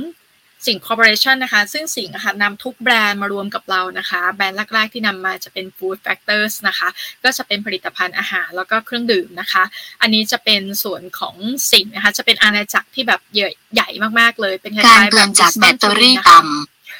ก็คือเอ่อจะส่งอาหารได้ถึงบ้านได้นะคะ แล้วก็อันนี้จะเป็น ตัวเล่งหงษ์นะคะ เล่งหงษ์จะเป็นห้างขายทองค่ะสำนักงานใหญ่จะอยู่ที่เยาวราชนะคะ ซึ่งเขาก็มีคอมมูนิตี้ของเขาเองด้วยนะคะ แล้วก็สร้างเป็นอาณาจักรของเราให้คนเข้าไปดูประวัติความเป็นมาได้ ตัวนี้จะเป็นของซันฟอร์ดนะคะ เป็นเครื่องชั่งดิจิตอลนะคะ อันดับหนึ่งของไทย แล้วก็จะมีส่วนของอ,อันนี้ภาพยนตร์เรื่อง Four Kings นะคะ เป็นของเนลมิดหนังฟิล์มค่ะ ก็เป็นบริษัท หนังของคนไทยนะคะ อันนี้จะเป็นเอ่อแลนด์กว้างๆนะคะ เวลาเข้าไปเนี่ยหน้าจอปุ๊บก็จะเป็นแบบนี้เราสามารถเลือกอวตารได้นะคะ หลักๆ ตอนนี้ก็จะมีเพศหญิงเพศชายเปลี่ยนชุดเปลี่ยนรองเท้าเป็นอะไรได้ แล้วก็สามารถสั่งซื้อสินค้าได้นะคะ แล้วก็สินค้าจะไปส่งที่บ้านของคุณนะคะ อันนี้จะเป็นตัวคร่าวๆนะคะ อันเนี้ยอันเนี้ยเออตัวนี้จะเป็นคลิปตั้งแต่ 2 ปีที่แล้วนะคะ เป็นคลิปแรกเดี๋ยวเรามาดูคลิปถัดไปก่อนดีกว่านะคะ คุณเอิร์ธเห็นคลิปถัดไปหรือเปล่า เดี๋ยวเปิ้ลขออนุญาตเปิดของตัวเอ่อสิ่งให้ดูนะคะ ซึ่งเป็นตัวล่าสุดนะคะ ครับเป็นอันนี้ใช่ไหมเอ่ยเดี๋ยวรอโหลดสักครู่ใช่นะครับตัวนี้จะเป็นของซันฟอร์ผมผมปิดเสียงเลยแล้วกันนะ เดี๋ยวคุณเปิ้ลเล่าแล้วกันนะครับมันเป็นมันเป็นแค่เสียงดนตรีขออนุญาตเปิดตัวอ่าล่าสุดให้ดูนะคะ จะเป็นแลนด์ของของคุณตอดปิตินะคะ จะเป็นของเอ่อซอสตอสนะคะ ส่วนอ่าอันนี้ที่เห็นเป็นอยู่นะคะเมื่อสักครู่จะเป็นของซันฟอร์ด จริง ๆ เรามีพาร์ทเนอร์เยอะเดี๋ยวจะค่อยๆไล่ไปส่วนอันเนี้ยค่ะเป็นอวตารที่เหมือนกับคุณ Apple นะคะแล้วก็เหมือนกับคุณจักรพงศ์นะคะหรือว่าคุณอาร์มที่จะเป็น realistic อวตารนะคะเปิดตัวเจ้าแรกในโลก อันนี้เป็นสิงห์แลนด์นะคะเป็นต๊อดเวิลด์ค่ะ เป็นส่วนของคุณต๊อดเองเขาออกแบบเอง หลังจากนี้ก็จะมีทำเป็นเกมด้วยแต่ขออุบไว้ก่อนนะคะ จะเป็นเกมอะไรแต่เหมือนว่าคุณกำลังแบบ อยู่กับคุณต๊อดปิติแน่นอนนะคะ ก็จะ realistic มาก ๆ เลย ส่วนในนี้สามารถสั่งซื้อสินค้าได้ บางคนบอกว่า ซื้ออาหารซื้อเครื่องดื่มในเมตาเวิร์สจะกินได้ยังไง คือจริงๆเนี่ยมันก็มี 2 ฟังก์ชันนะคะฟังก์ชันแรกจะไว้เติมพลังในเกมก็ได้ หรือเติมในอวตารคุณได้ แต่ฟังก์ชันแรกที่เราทำเลยเนี่ยเป็น Digital Twin ก็คือจัดส่งถึงบ้านเลยจะเป็นบ้านคุณหรือบ้านคนที่คุณรักก็ได้นะคะ ก็จ่ายด้วยเงิน fiat ก็ได้นะคะ หรือว่าหลักๆ แล้วถ้าจะให้เป็นแบบ Metaverse 100%ก็สามารถจ่ายด้วยออ Digital Currency ได้ค่ะ ก็จะเป็นสกุลเงินของเขานะคะนี่แล้วก็เดี๋ยวจะขออนุญาตนะคะ แสดงให้ดูอีกนะคะ จริงๆก็มีคลิปค่อนข้างที่จะเยอะเลยนะคะ ไปดูอ่าอันนี้นะคะก็จะเป็นฝั่งของสิงค่ะ Food Factor นะคะ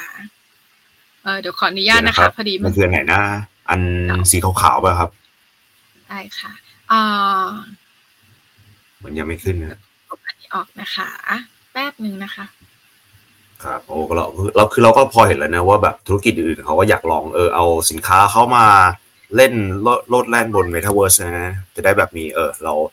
กินเบียร์ไม่ได้นะครับ แต่ว่าเราเหมือนกับได้ hang out กับเพื่อนในโลกของว i r ช u a l ประมาณหนึ่งแล้วนะใช่ไหมครับ ใช่ ถ้าในเมืองเนี่ยค่ะจะมีผมว่าคเข้าใจลิปไหนที่เพื่อนจัดส่ง ใช่เอ่อจะจริง ๆ แล้วเรื่องของเครื่องดื่มแอลกอฮอล์ค่ะจะจัดส่งไม่ได้ในเมืองไทยแต่บางประเทศจะถูกต้องตามกฎหมายเดี๋ยวขออนุญาตเปิดให้ดูสักครู่นะคะสักครู่นะต้องไปอยู่ญี่ปุ่นนะครับ แล้วก็กินเบียร์ ให้เบียร์ส่งมานะครับ อ่า จริงๆมันคือจะมีอิเพมลเมงจินนึงว่านะกินครับเบียร์อยู่อะไรอย่างนี้ใช่ไหมกินเบียร์ก็อยู่คืออ่าต้องกินเบียร์กับเพื่อนนะคือต้องต้องจินตนาการว่าแบบโอ้โหถ้าไอช่วงก็โควิดนะจินกินไปเจอเพื่อนไม่ได้อะไรอย่างงี้ใช่ไหมครับ เราก็จะโอ้โหมันมันต้องมันมากแน่เลยได้กินเบียร์กับเพื่อนหรือเพื่อนอยู่คนละประเทศอะไรอย่างงี้นะเราก็เปิดเบียร์ของเราไปเพื่อนก็นั่งกันห้าคนนะครับ ใส่แว่นนิดนึง ต้องใช้หลอดดูดนะครับเพราะยกไม่ได้ครับ ติดแว่น ใช่ค่ะแล้วก็จะมีส่วนของเอ่อคอนเสิร์ตด้วยนะคะเอ่อสิ่งทำค่อนข้างที่จะครบวงจรมากๆเลย แล้วก็จะมีเป็น exhibition hall นะคะเป็นฮอลจัดแสดงนะคะ ก็เอ่อใครที่เป็นแฟนของกลุ่มสิงห์คอร์ปอเรชันอยู่แล้วนะคะ ห้ามพลาดแน่นอน อันนี้ก็จะเป็นแบรนด์แรกๆที่เข้ามาร่วมพัฒนาโปรเจกต์กับเรานะคะ หลังจากนั้นนะคะเมื่อสักครู่นี้ Apple เกิดเรื่องของอวตารค่ะเดี๋ยวรบกวนคุณเอิร์ธเปิดอีกคลิปให้ดูนะคะ จะเป็น คลิปอวตารที่บอกว่า realistic ค่ะเจ้าแรกในโลกที่เปิดตัวไปที่สิงคโปร์ค่ะ อันเนี้ยเป็นงานที่เราจัดใหญ่มากก็มี influ มานะคะ แล้วก็มีสื่อเนี่ยหลาย ๆ สื่อนะคะ อย่างอย่างอย่างที่บอกค่ะบูมเบิร์กก็ลอันงนี้อันนี้นะคะไหมครับถูกถูกไหมครับไหมครับใช่อวตารนี้ถูกแล้วนะอันนี้เลยอ่าครับครับขออีกคลิป อีกคลิปต่อวันมันนี้ไม่ไม่มีได้นะตั้งผมเห็นอันชื่เดียวอไว้ผมเห็นอันนี้อันเดียวอันนี้ค่ะอันนี้น่าจะเปิดไปแล้วเนาะอันนี้เปิดตั้งแต่ตอนแรก อ่าใช่ใช่ อันนี้อันนี้เปิดไปแล้วครับ อืมมันซ้ำอาจจะมันมันมันไม่เด้งครับ อาจจะคุณเปิ้ลลองเล่าคร่าวๆก็ได้ครับ ได้แต่ค่ะแต่อวนี่ตารนี่พอพอเห็นภาพขึ้นเยอะเลยพอเห็นภาพขึ้นเยอะเลยครับ ใช่ดีมากอวตารของเราก็จะเป็นตัวที่เอ่ออย่างที่บอกเป็นเริสิกมากๆนะคะ แล้วก็สามารถเอ่อทำให้ทุกคนค่ะอยากเป็นอะไรก็ได้ตามจินตนาการ เคยได้ยินไหมคะว่าสิ่งหนึ่งที่ไม่เคยเอาเปรียบเรา แล้วก็มีความเสมอภาคกับทุกๆอย่าง นั่นคือความฝัน เคยได้ยินไหมคะเพราะว่าความฝันค่ะเราจะเป็นอะไรก็ได้ แต่ความฝันบางทีเราไม่สามารถ record ได้ แล้วเราไม่สามารถส่งต่อได้ นะคะเดี๋ยวเปิ้ลขออนุญาตเปิดดูคลิปอวตารแต่วันนี้ค่ะ Metaverse สำหรับเปิ้ลมันคือเอ่อจินตนาการที่เราสามารถสร้างขึ้นได้เองแชร์ได้ record ได้ แล้วก็พัฒนาได้ต่อยอดได้ แล้วก็เอ่อถ้าอยู่บน Metaverse ของ Jaggerverse นะคะ ส่วนหนึ่งคุณก็สามารถทำเหมือนเป็น Open Source Course ได้ในการที่จะให้ทุกคนแบบเอ่อมาแชร์มาแบ่งปันเรื่องราวดีๆของคุณได้ค่ะ อันเนี้ยค่ะจะเป็นที่เราเปิดตัวครั้งแรกเป็นความภาคภูมิใจของเรา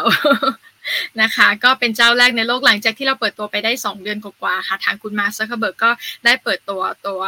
เอ่อ realistic avatar เช่นกันนะคะ ซึ่งอวตารปกติก่อนหน้านี้อาจจะดูแบบเป็น object ไม่ค่อยเหมือนจริงเท่าไหร่นะคะ แต่อันนี้ก็คือเป็นอวตารที่เดี๋ยววันนึงก็จะเป็นคุณก๊อฟอาจารย์นิรันด์พี่พี่ออร่าหรือว่าเป็นคุณเอิร์ธด้วยนะคะ ก็จะเหมือนมากสังเกตว่าเหมือนแม้กระทั่งเส้นผม นะคะ เส้นผมก็จะเป็นทรงผมที่แบบเราเลือกได้จะเป็นเหมือนเราอันนี้คือเหมือนมากๆเลยนี่คุณจักรพงศ์นะคะส่วนนี้เป็น Apple เองนะคะ ซึ่งเออเราสามารถ generate ให้ให้ได้หมดเลย แล้วก็ถ้าสังเกตดีๆค่ะ Metaverse ของตัว Jaggerverse เองเนี่ย เราจะเหมือนจริงแทบทุกรายละเอียด ถ้าดูต้นไม้นะคะ ปกติแล้วเนี่ยจะวาดเอ่อถ้า Metaverse ทั่วไปที่เราเคยเห็นมาก่อนหน้านี้นะคะ อาจจะเป็นในรูปแบบคล้ายๆ เหมือนเหมือนเกมที่ 8 บิตสมัยก่อนนะคะ ที่หลายๆคนบอกว่าเล่นแล้วมันดูไม่ realistic ฉันก็เลยไม่ได้เล่น แต่ถ้าเราเนี่ยค่ะเป็นเจ้าแรกๆที่เชื่อมต่อกับแว่น VR ได้แล้วบอกเลยว่าเราจะเป็นแบบนั้นไม่ได้ เราลบจุดด้อยของเจ้าอื่นๆแล้วเราก็พัฒนาแล้วเราก็เติมเต็มแล้วเราก็ต่อยอดอวตาร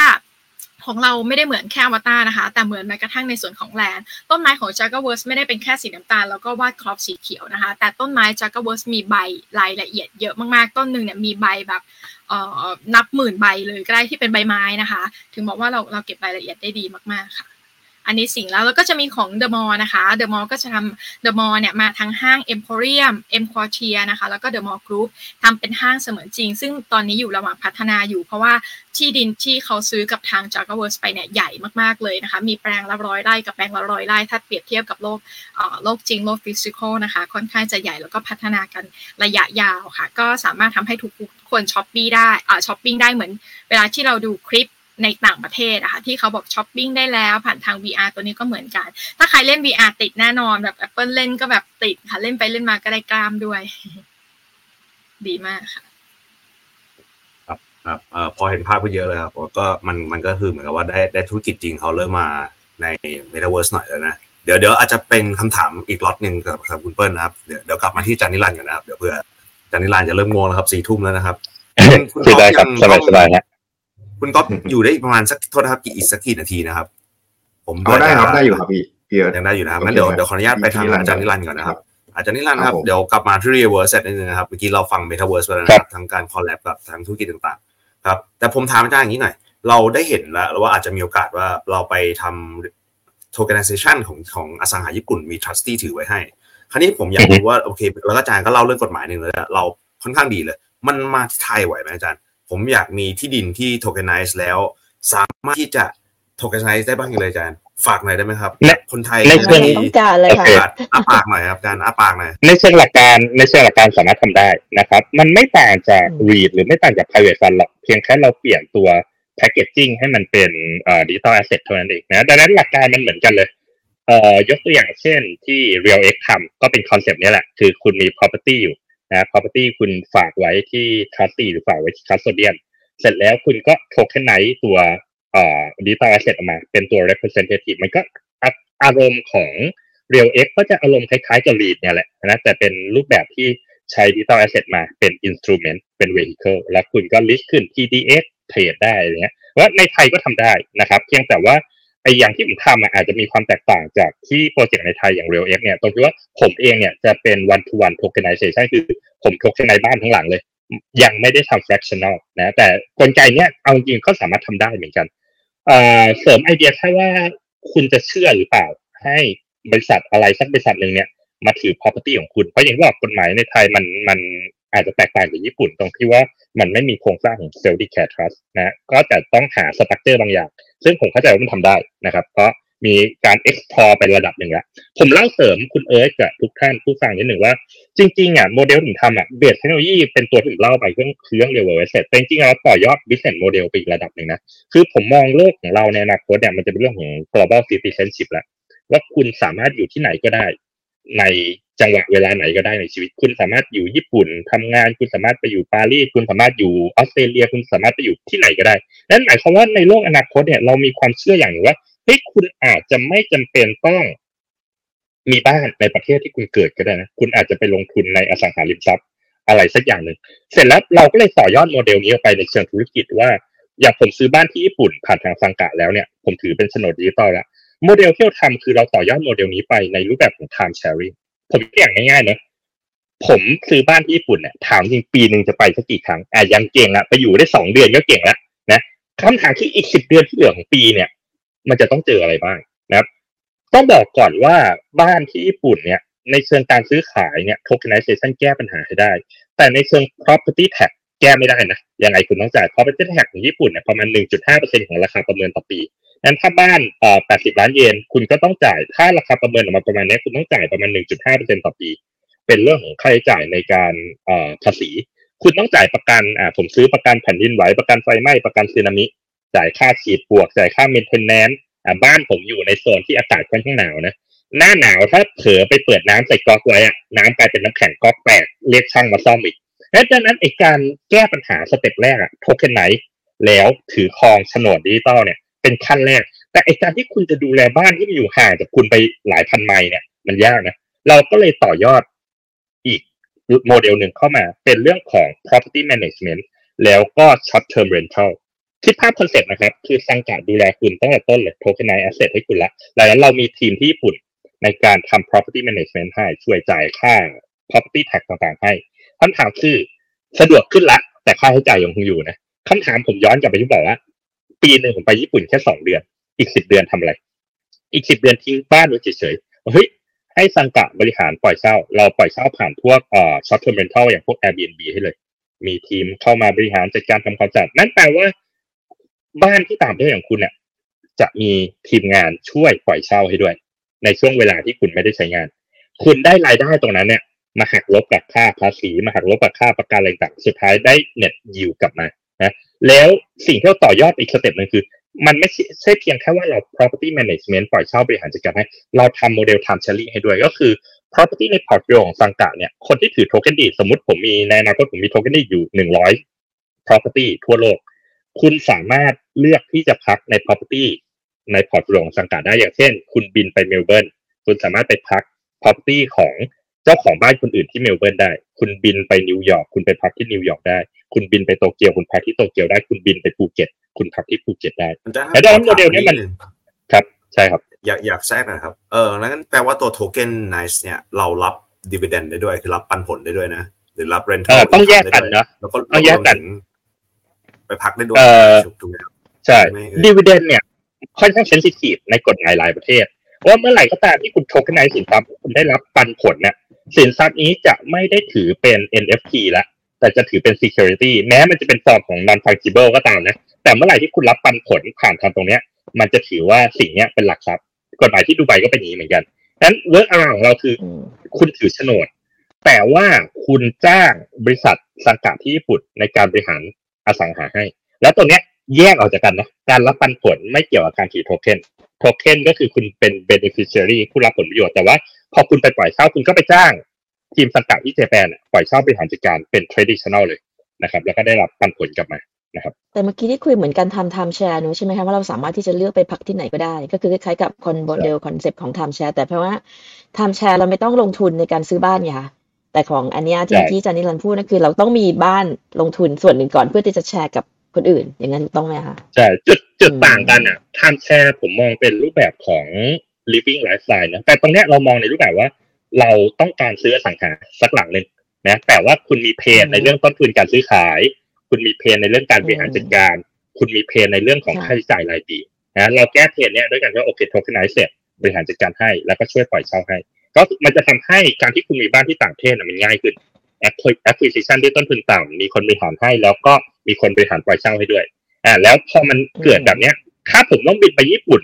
ทุกรอบผมต้องไปพักบ้านผมทุกรอบบางทีมันก็น่าเบื่อเงี้ยนะ แล้วโอเค พอเราเอาโมเดล time share เนี่ยทำให้การที่คุณเป็นเจ้าของบ้านหลังนึงเนี่ย เปิดสิทธิ์ให้คุณสามารถพักบ้านใครก็ได้ ผมบินไปแอตแลนตาก็มีบ้านให้ผมพัก ผมบินไปฮ่องกงก็มีบ้านให้ผมพักนะโมเดลมันก็เลยต่อยอดเป็น business model ในรูปแบบนี้ คือทำรายได้ได้ด้วยเนาะส่วนหนึ่งอืมอืมน่าสนใจเลยรอมันมันจะเป็นเหมือนเหมือนรอเหมือน community อืมไหมครับ พี่พี่ใช่พี่รัน อารมณ์เราเราเราอยากจะให้เป็นประมาณนั้นนะแต่ตอนนี้เราก็เพิ่งเริ่มอืมก็เริ่มมี tokenization อยู่บ้าง ในระยะยาวอะจริงๆมันเป็นเกมที่เป็น buy side กับ sell side คือถ้ามีคนซื้อบ้านเยอะๆเนี่ย มันก็จะทำให้ network ตัวเนี้ย มันใหญ่ขึ้นเป็นเรื่องของ network effect แหละว่าในจุดแรกๆที่ property เรายังไม่เยอะ มันอาจจะยังไม่เซ็กซี่มากแต่พอ property เราเริ่มเยอะขึ้นละเริ่มมีคนมา tokenize real world asset เชิกับญเรามากขึ้นตัว real asset กับเราอืมมันก็จะมี portfolio ที่ใหญ่อ่าและคุณเลือกได้คุณจะให้เราบริหารให้ก็ได้ หรือคุณจะบริหารจัดการเองก็ได้ แต่ถ้าคุณให้บริหารเราบริหารจัดการเนี่ยมันก็จะมีเงื่อนไขว่าโอเคใครก็ได้ที่เป็น member เนี่ยก็มาพักในบ้านของคุณได้ เหมือนกับอืมคนอื่น ๆ ที่มาจาก Airbnb อะไรต่างๆแล้วมันก็แก้ปัญหาเรื่องของต้นทุนอย่างผมยกอย่างบ้านที่ญี่ปุ่นเนี่ยอย่างที่บอกมีภาษีมีอะไรต่างๆรวมๆกันแล้วค่าใช้จ่ายปีหนึ่งก็หนักอยู่นะ แต่พอคุณเอาไปปล่อยเช่า แล้วคุณได้ผลตอบแทนกลับมาเนี่ย มันทำให้เปลี่ยนจาก asset ที่คุณต้องจ่ายเงินทุกปีอะกลายเป็นคุณได้ yield กลับมาทุกปี นะหลักการจะเป็นแบบนี้ฮะอืมแต่เมื่อกี้ที่บอกว่าการแลกเปลี่ยนการ time share เนี่ยแปลว่าเราไปพักบ้านของคนอื่นเขาอย่างเงี้ยเราก็ต้องเสียค่าเช่าด้วยถูกต้องไหมเอ่อเราจะให้เครดิต อันนั้นก็คือเป็นรายเราได้จะมีอ่าจะเราจะมี stay credit เป็นเครดิตให้อย่างเช่นบ้าน 80 ล้านเยนก็จะมีเครดิตให้จำนวนหนึ่งนะเครดิตเนี่ยอืมจะสามารถไปพักได้ปีละกี่วันนะครับอ่าปีละอาจจะ 10 วัน 20 วันนะแต่ถ้าคุณอยากไปพักเพิ่มมากกว่านั้นก็ซื้อเครดิตเพิ่มอารมณ์ประมาณนี้ฮะ น่าสนใจ ผมผมถามนิดนึงได้ไหมครับต้องพี่รันลอย่างอย่างครับอย่างอใช่ย่างครับอย่างอย่างซันซันกะมีหาบ้านให้ด้วยไหมฮะนี่อยากได้ผมมีทีมคอฟโลฟิ้งเคชั่นได้ด้วยเท่านี้ผมบินไปเออเนาะโอ้เรื่องคิดที่อผยู่มบินไปญี่ปุ่นบ่อยมาก เออน่าสนใจใครบอกได้ยังชอบอยู่ ผมผมเล่าให้ฟังเรื่องญี่ปุ่นนิดนึงหลายคนไม่รู้นะ ผมซื้อบ้านที่ชิซูโอกะ เปิดประตูหลังบ้านไปเห็นวิวฟูจิ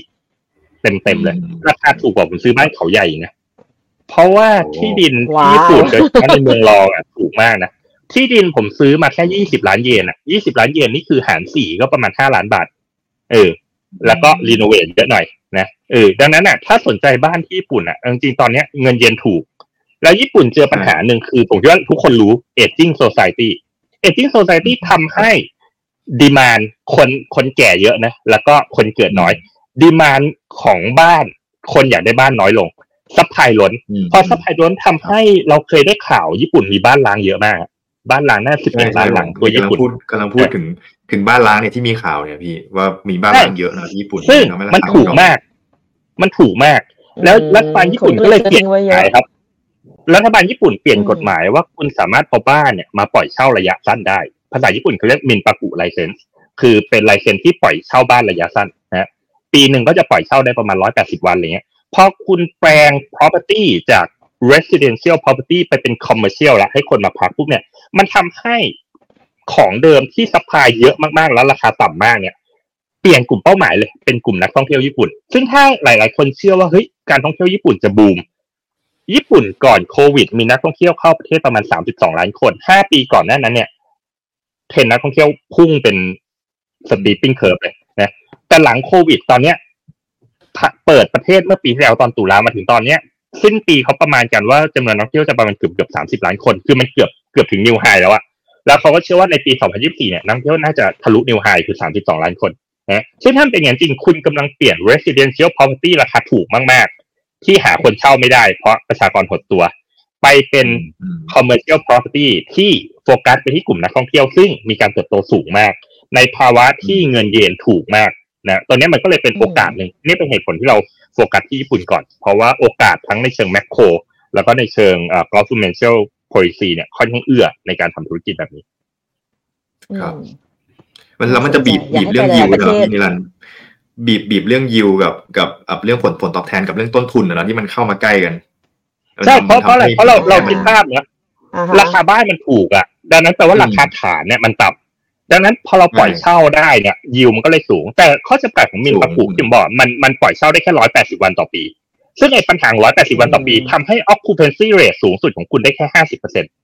แต่เราแก้ปัญหานี้อืมเพราะว่ากฎหมายญี่ปุ่นเนี่ยการปล่อยเช่าคือจ่ายด้วยเงิน fiat พอเราใช้ stay credit stay token เนี่ยเป็น utility token ในการเข้าพักอะมันไม่นับเป็นผู้เข้าพักมันนับนับเป็น member แปลว่าผมสามารถรับเป็นเงิน fiat ได้50 occupancy ที่เหลือ สามารถใช้เครดิตในการเข้าพักได้อืมอ่า ก็ทำให้ occupancy rate ของโมเดลเนี้ยมันสามารถสูงกว่า 50%ได้นะมันก็เป็นเทคโนโลยีการเอาบล็อกเชนมาใช้เอาเอาโทเค็นมาใช้ เพื่อแก้ข้อกำหนดบางอย่างในในทางกฎหมายของประเทศนั้นๆนะครับอืมอืมน่าสนใจมากค่ะ เดี๋ยวให้ฟังให้อาจารย์ยาศึกษาประเทศอื่นๆด้วย เช่น สวิตเซอร์แลนด์เอ่ออังสวิตกฤษแพงอะไรเงี้ยสวิตอังแลกฤษนด์น่าเคสยนใจรู้เอออังกฤษน่าสสวินตใจแลนด์จริงฮะ อืมอังกฤษเมืองรองน่าสนใจมากครับยิวประมาณแปดเปอร์เซ็นต์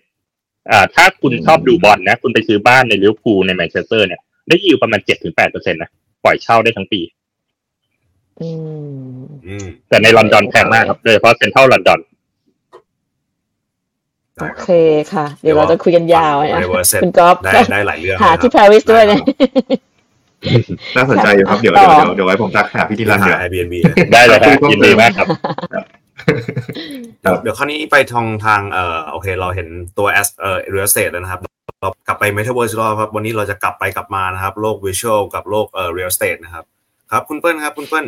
ผมเห็นแล้วว่าแบบเออตัว j a v e r s จะพยายาม collab แล้วผิดนะ แล้วคราวนี้มันมีอีกไหมว่าธุรกิจอื่นๆ เขาอยากจะมาลุยเพิ่มเติมบน metaverse แบบเนี้ยครับเขามาเปิดบน j a v e r s ใช่ไหมแล้วเขามาเขาควรมาเปิด j a v e r s ยังไงบ้างเล่าตัวข้อดีในการที่ธุรกิจเขามาลุยใน metaverse ฝั่งนี้ให้หน่อยครับ ค่ะ คือจริงๆปิ้ลมองว่าตัว Metaverse นะคะไม่ใช่ข้อดีเฉพาะแค่ในเรื่องของภาคธุรกิจนะคะ หรือว่าแบบภาคบุคคลเท่านั้นนะคะ จริงๆ มันมันมีข้อดีในหลาย ๆ ข้อด้วย ในเรื่องของ emotional ด้วย ในเรื่องของ social life ด้วย ในเรื่องของ social media ด้วยนะคะ ถ้าคุณเอิร์ธถามถึงในเรื่องของภาคธุรกิจค่ะเปิ้ลมองว่าถ้าเราเป็นผู้ประกอบการ เราต้องศึกษาก่อนว่าตัวธุรกิจเว็บ 3 กับธุรธุรกิจบล็อกเชนหรือว่าตัวธุรกิจ Metaverse เนี่ย มาไหมมาจริงไหมแล้วมามันจะดีกับธุรกิจเราไหมแล้วถ้าเราไม่เข้าไปจอยร่วม แล้ววันหน้าเราจะเสียโอกาสอะไรไหมคือเปิ้ลว่าเวลาเราพูดถึงข้อดีอะเชื่อไหมว่าคนร้อยคนอะเฉยๆ ไม่ได้เก็ตภาพเท่าไหร่ แต่ถ้าเราพูดกับเขาด้วยข้อเสีย ว่าถ้าเขาไม่เข้าร่วม เขาจะเสียอะไรเปิ้ลว่าควรจะเก็ตมากกว่า ไม่มีใครอยากขาดทุนหรอก เออใช่ไหมคะเพลงเพลงอะไรโอเค ค่ะเอ่อเรื่องของข้อดีป้าว่าทุกคนรู้อยู่แล้วว่าอนาคตอะมันมาแน่นอนนะคะ แล้วก็ไม่ไม่ไม่แน่ใจว่าจะมาเร็วหรือช้า แต่ถ้าเราเข้าไปก่อนเราก็จะได้เปรียบกว่า ไม่ว่าจะเป็นเรื่องของการจับจองที่ดินในราคาที่ดีนะคะ หรือว่าในราคาที่แฟร์นะคะ หรือว่าจะเป็นเรื่องของ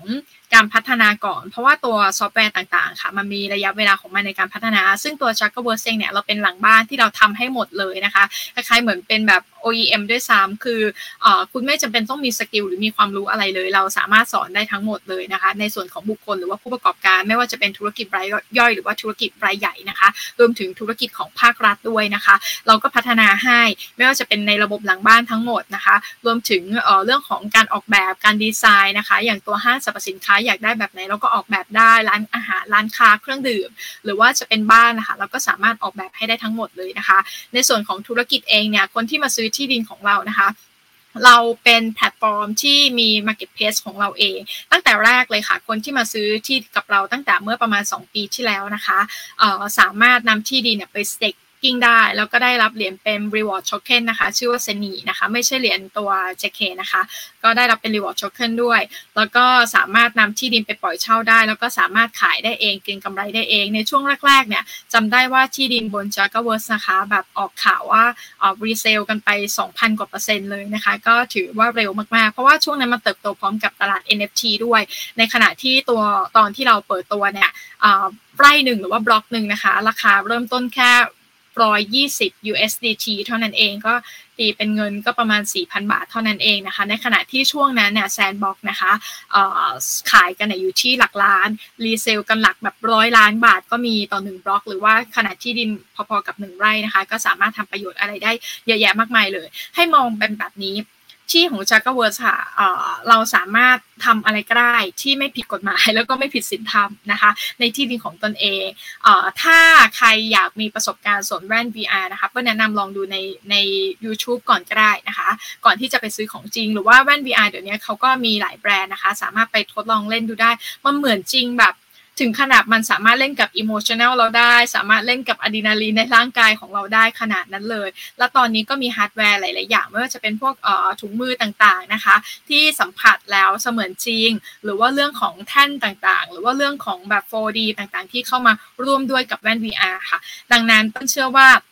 เอ่ออย่างมาร์คซักเบิร์กหรือว่าตัว Apple เองนะคะ ที่พัฒนาตัวฮาร์ดแวร์เอง รวมถึงซอฟต์แวร์เอง หรือว่าตัว Microsoft เองเนี่ย รวมถึงเอ่อโลกไปเนี้ย มันก็ยังมีเทคโนโลยีของ AI ซึ่งเราพัฒนาสถาบัน Academy นะคะ ชื่อว่า Arbor ด้วยเป็นสถาบันการเรียนการสอนฟรีนะคะ สอนถึง 4 ภาษาเบื้องต้นมีไทย จีน อังกฤษ แล้วก็ญี่ปุ่นนะคะเอ่อสำหรับคนที่อยากเรียนรู้เรื่องบล็อกเชนนะคะเทคโนโลยีเรื่อง Web3นะคะแล้วก็เรื่องคริปโตเคอเรนซีเรียนจบ เราให้เป็นประกาศนียบัตร NFT ฟรีด้วยนะคะ ก็สามารถมาศึกษาเรียนรู้กันได้ แล้วก็สามารถพัฒนาเกมได้ค่ะ เพราะว่าอย่างที่บอกค่ะเรื่องเศรษฐกิจเกมเนี่ยมันเป็นเศรษฐกิจที่ใหญ่มากๆเลยนะคะ แล้วก็ Market Share ค่อนข้างที่จะเยอะค่ะ ก็ต้องศึกษากันนะคะ รู้ก่อนก็จะสำเร็จกว่าค่ะ คืออถ้าไม่รู้วันนี้เนี่ยเรารอให้โลกบังคับให้เราเปลี่ยนแปลงเป็นว่าเราจะเสียหายมากกว่า ครับผมโอเคครับโอ้เห็นมันก็เรียกว่า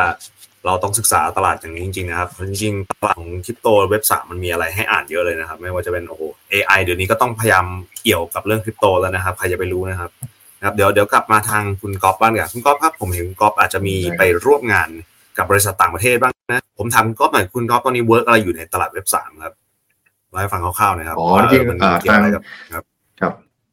ครับทางทางลองลงทุนก็มีจอยงานกับทาง OKX อยู่ด้วยครับ ทางฝั่ง Exchange เนาะ แล้วก็ทาง Exchange ตอนนี้เขาก็มีการเตรียมความพร้อมเกี่ยวกับพวกเทคโนโลยี Web3อยู่นะครับไม่ว่าจะเป็นเรื่อง wallet เนาะเว็บเว็บเว็บสาม wallet ที่เขามีการช่วยให้นักลงทุนเนี่ยสามารถเชื่อมกับทางเอ่อ multi chain แล้วก็ cross chain ได้กับตัวแพลตฟอร์มอื่นๆด้วยนะครับให้ให้สิทธิ์แก่ตัวเจ้าของเลยหนึ่งร้อยเปอร์เซ็นต์ในการฝากสินทรัพย์ นะครับแล้วก็อย่างตอนนี้พวก wallet เนี่ยเพื่อนสามารถเข้าไปใช้งานในตัวแอปพลิเคชันของ OKX ได้เลยนะครับก็จะมีการที่เราสามารถเข้าไปรับแอด airdrop ต่างๆ ได้ด้วยนะครับตอนนี้ก็มี Zeta Chain นะครับ Testnet มี Polygon แล้วก็มี ZK Sync นะครับที่เพื่อนสามารถเข้าไปรับ airdrop กันได้สำหรับคนที่อยากจะเข้าไปล่า airdrop เนาะเมื่อกี้ผมผมขอย้อนกลับมาที่พี่เปิ้ลนิดนึง ก็นั่งฟังเนาะก็คิดว่าเฮ้ยถ้าสมมติเราเข้าไปจอยด้วยกันทางลองลงทุนก็อาจจะแบบเข้าไปให้ knowledge เพื่อนๆในเว็บสามอะไรเงี้ยหรือว่าในฝั่งของ ตัว Metaverse ได้เนาะน่าน่าสนใจเหมือนกันนะครับค่ะด้วยความยินดีค่ะยินดีอย่างยิ่งเลยค่ะ ก็เป็น AI ในรูปแบบ realistic ที่เสมือนจริงมาก ๆ ของทางคุณกอฟก็ได้ คุณกอฟจะสามารถมีตัวคุณกอฟเองก๊อปปี้ได้ทีละ 5,000 ตัวค่ะ 24 ชั่วโมง แล้วก็คุณกอฟสามารถพูดได้ 4 ภาษา โดยที่เอ่อคนอื่นที่เข้ามาชมเขาจะเป็นอวตารที่อยู่ข้าง ๆ คุณกอฟสามารถแบบเห็นคุณกอฟได้แบบทุกรูปแบบ แล้ว AI ตอนนี้ค่ะ ที่เราพัฒนาคือเราเก็บ ข้อมูลความรู้คุณกอบแค่แบบเดียวเอง คือมันมี 2 แบบแบบแรกจะเป็นสคริปที่คุณกอบพูดตลอด แบบที่ 2 พัฒนาในส่วนของความคิดของคุณกอบเองประมาณ 3 เดือน ที่หลังจากนี้ต่อให้วันหนึ่งคุณกอบไปเที่ยวปารีสปีละ 8 เดือนคุณกอบก็ยังสามารถให้ความรู้กับผู้คนได้ทั่วโลกผ่าน 4 ภาษา ด้วยเป็นความคิดแล้วก็เป็นบุคลิก แล้วก็เป็นตัวตนของคุณกอบเองผ่านทางจากเวิร์สค่ะด้วยความยินดีค่ะอยา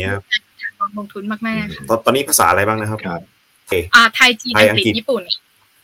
ไทยจีนใช่ค่ะโอเคอังกฤษญี่ปุ่นใช่ค่ะการงั้นไปขายอสังหาได้ด้วยแล้วครับ ที่ญี่ปุ่น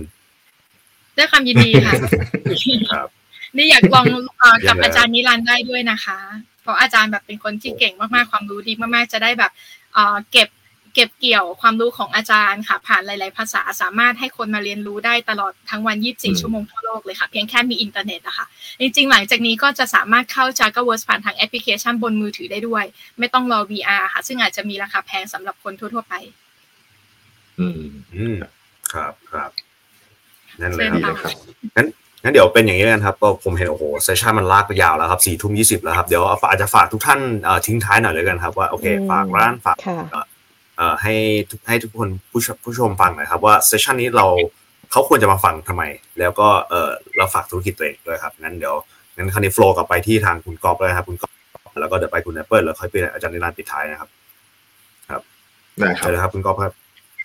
ได้ครับ ก็จริงๆเอ่อช่องทางของของทางลองทุนนะครับ ก็จะมีในฝั่ง Facebook เนาะ YouTube นะครับ พวก Instagram อะไรเงี้ยที่เรามีบทความต่างๆ แล้วก็มีข่าวสารอัปเดต ให้กับเพื่อนๆก็ฝากเพื่อนไปติดตามแล้วกันทางเราก็ตั้งใจทำนะครับ ให้ความรู้เพื่อนๆแล้วผมจะเน้นย้ำเรื่องการจัดการเงินเนาะไม่ว่าจะเป็นไอเดียอะไรต่างๆ ที่เราสามารถเข้าไปลงทุนได้ในฝั่งของ traditional market ในฝั่ง cryptocurrency ในฝั่งของ bitcoin เนี่ยเรื่องการจัดการเงินของตัวเองเนี่ยอ่าเป็นเรื่องที่สำคัญที่สุดนะครับอ่อถ้าเกิดเรามีการจัดการเงินที่ดีเนี่ยอ่อไม่ว่าจะโปรเจกต์เขาจะดีขนาดไหนหรือว่าเอ่อเราอาจจะไปลงทุนในโปรเจกต์ที่ผิดพลาดอะไรเงี้ยนะครับเราก็ยังสามารถ survive ต่อได้ แล้วก็ไปในสเต็ปต่อไปได้เรื่อยๆนะครับอันนี้ก็พยายามอ่อให้ความรู้เพื่อนๆในเรื่องการจัดการเงินเป็นหลักนะครับ ซึ่ง เราก็มีไฟล์ในการจัดการเงินด้วยนะครับเพื่อนๆสามารถเอาไปใช้งานกันได้ฟรีใน Discord ในเอ่อ YouTube ใน Facebook นะครับ ก็เอ่อฝากเข้าไปติดตามกันด้วยแล้วกันนะครับ ขอบคุณมากๆครับครับแต่ขแปะอบคุณค่ะอ่าขอบตัวคุณค่ะลิงก์ไว้แล้วนะครับ ลองลงทุนนะครับ ใช่ครับ ครับผมขอบคุณครับ เป็นทางคุณเปิ้ลนะครับฝากทิ้งท้ายสั้น ๆ นะครับ อ่าจากเวิร์สคืออะไรครับใครควรมาใช้ค่ะจากสำหเวิรัร์บสครับ Jackaverse ได้ค่ะ เป็นแพลตฟอร์ม Metaverse นะคะ เราเป็นการเดินทางระยะยาวค่ะ ช่วงนี้เราเป็นแค่เพิ่งเริ่มต้นเท่านั้นเองนะคะ ก็อยากให้ทุกคนนะคะ เข้ามาร่วมเดินทางกันกับเรา สัมผัสประสบการณ์โลกเสมือนจริงไปด้วยกันนะคะ แล้วก็เรียนรู้ เตรียมความพร้อมนะคะ เตรียมตัวแล้วก็สิ่งหนึ่งที่เปิ้ลบอกเสมอก็คือความรู้กับข้อมูลเป็นสิ่งที่สำคัญที่สุด แต่ต้องไม่ใช่แค่ข้อคิดเห็น แต่ต้องเป็นข้อเท็จจริง จากบุคคลที่ถูกต้องที่อยู่ในวงการด้วยนะคะยังไงก็ฝากบอกแล้วกันค่ะเราพัฒนาอย่างต่อเนื่องแล้วเราก็มีรถแมพการพัฒนาอย่างระยะยาวนะคะ ก็ฝากคอมมูนิตี้ด้วยนะคะ สามารถเข้ามาติดตามพูดคุยกันได้นะคะ ในเพจ j a g g e r v e r s e นะคะ หรือว่าจะเป็นช่องทางอื่นๆนะคะ มี Discord ด้วยมี Telegram ด้วยนะคะ แล้วก็ออกแฟนเพจ Facebook ค่ะ ครับได้ครับขอบคุณมากครับขอบคุณมากแปะค่ะลิงก์ไว้แล้วเหมือนกันเช่นกันค่ะนะครับใช่ครับค่ะเดี๋ยวสักครู่นะครับโอเคอ่าค่ะต่อไปจะเป็นทางสุดท้ายขอเป็นอาจารย์ค่ะอาจารย์นิรันดร์นิค่ะรันดร์นะครับ โอเค ขอบคุณครับ ก็จริงๆสั้นๆนะครับ ก็เอ่อผมเริ่มมาทำพวก real world asset organization มาประมาณปีหนึ่งแล้ว ก็คิดว่าตอนนี้น่าจะเป็นเป็นโจทย์ที่ชัดเจนแล้วว่ามันจะเป็นเทคโนโลยีที่สามารถมาช่วยเพิ่มประสิทธิภาพในการทำธุรกรรมได้ ก็ทิ้งท้ายว่าใครสนใจ มีอสังหาในต่างประเทศนะโดยเฉพาะในญี่ปุ่น ซึ่งตอนนี้ราคาน่าสนใจมากก็จริงติดต่อทีมงานสังกัดได้นะเราก็ทำให้เทิร์นคีเลย ตั้งแต่ sourcing property ทำ tokenize เสร็จแล้วก็บริหารจัดการปล่อยเช่าต่างๆ ครับผมค่ะโหน่าสนใจมากเลยนะคะ วันนี้ก็ได้ความรู้เยอะแยะมากมาย แล้วก็เป็นเรื่องที่ใกล้ตัวมาเรื่อยๆทุกวันเนอะในเรื่องของตัว tokenization เรื่อง real world assets อะไรต่างๆเมื่อกี้ที่ฟังมาทั้งหมดแล้วเนี่ยแม้กระทั่ง metaverse หรือ jackaverse ด้วยนะคะก็ section วันนี้ก็ค่อนข้างที่จะเอ่อโลกเสมือนจริงกลับมาโลกจริง แล้วก็วนไปวนมา แต่ก็สนุกดีเพราะมันสามารถลิงก์กันได้หมด แล้วก็มันเป็นเรื่องจริงที่เกี่ยวข้องกับมันใกล้ตัวเรามากขึ้นทุกทีแล้วด้วยนะคะ วันนี้ก่อนปิดห้องเราขอถ่ายรูปหมู่ด้วยกันก่อนนะคะอะช่างภาพใช่พี่คเอิรัร์บธพร้อมไหมโอคะเคครับช่างภาพครับสักครู่นะครับ โอเค พร้อมนะครับหนึ่งสองครับ ไปรูปนะครับหนึ่งสองครับ โอเคครับ ครับเรียบร้อยครับเรียบร้อยครับโอเคค่ะได้ครับยังไงโอเคค่ะขอบคุณทุกท่านนะคขรัอบบคุณสปิเกอร์วันทุกท่านครัวับนนี้ที่ขอบมาคุณร่วมพูดมากคุยๆกันะนคะค่ะขอบคุณมากมากๆนะคะสวัสดีก่อนครัจะบปิดห้องก็อยังติดตามฟินทอ l k ด้วยนะคะ แล้วพบกันในสัปดาห์ถัดไปเกี่ยวกับเทรนด์ใหม่ๆที่จะเกิดขึ้นเนี่ยอาจจะมีเชิญสปีกเกอร์ท่านเดิมอาจารย์นิรันดร์หรือว่าคุณกอล์ฟหรือคุณแอปเปิลเข้ามาเรื่องคุยเพิ่มเติมอีกในท็อปิกอื่นด้วยนะคะ วันนี้ขออนุญาตปิดห้องนะคะ ขอบคุณค่ะ สวัสดีค่ะ สวัสดีครับ สวัสดีครัค่ะบสวัสดีครับได้ครับผมสวัสดีครับ สวัสดีครับ พี่นิรันดร์สวัสดีครับ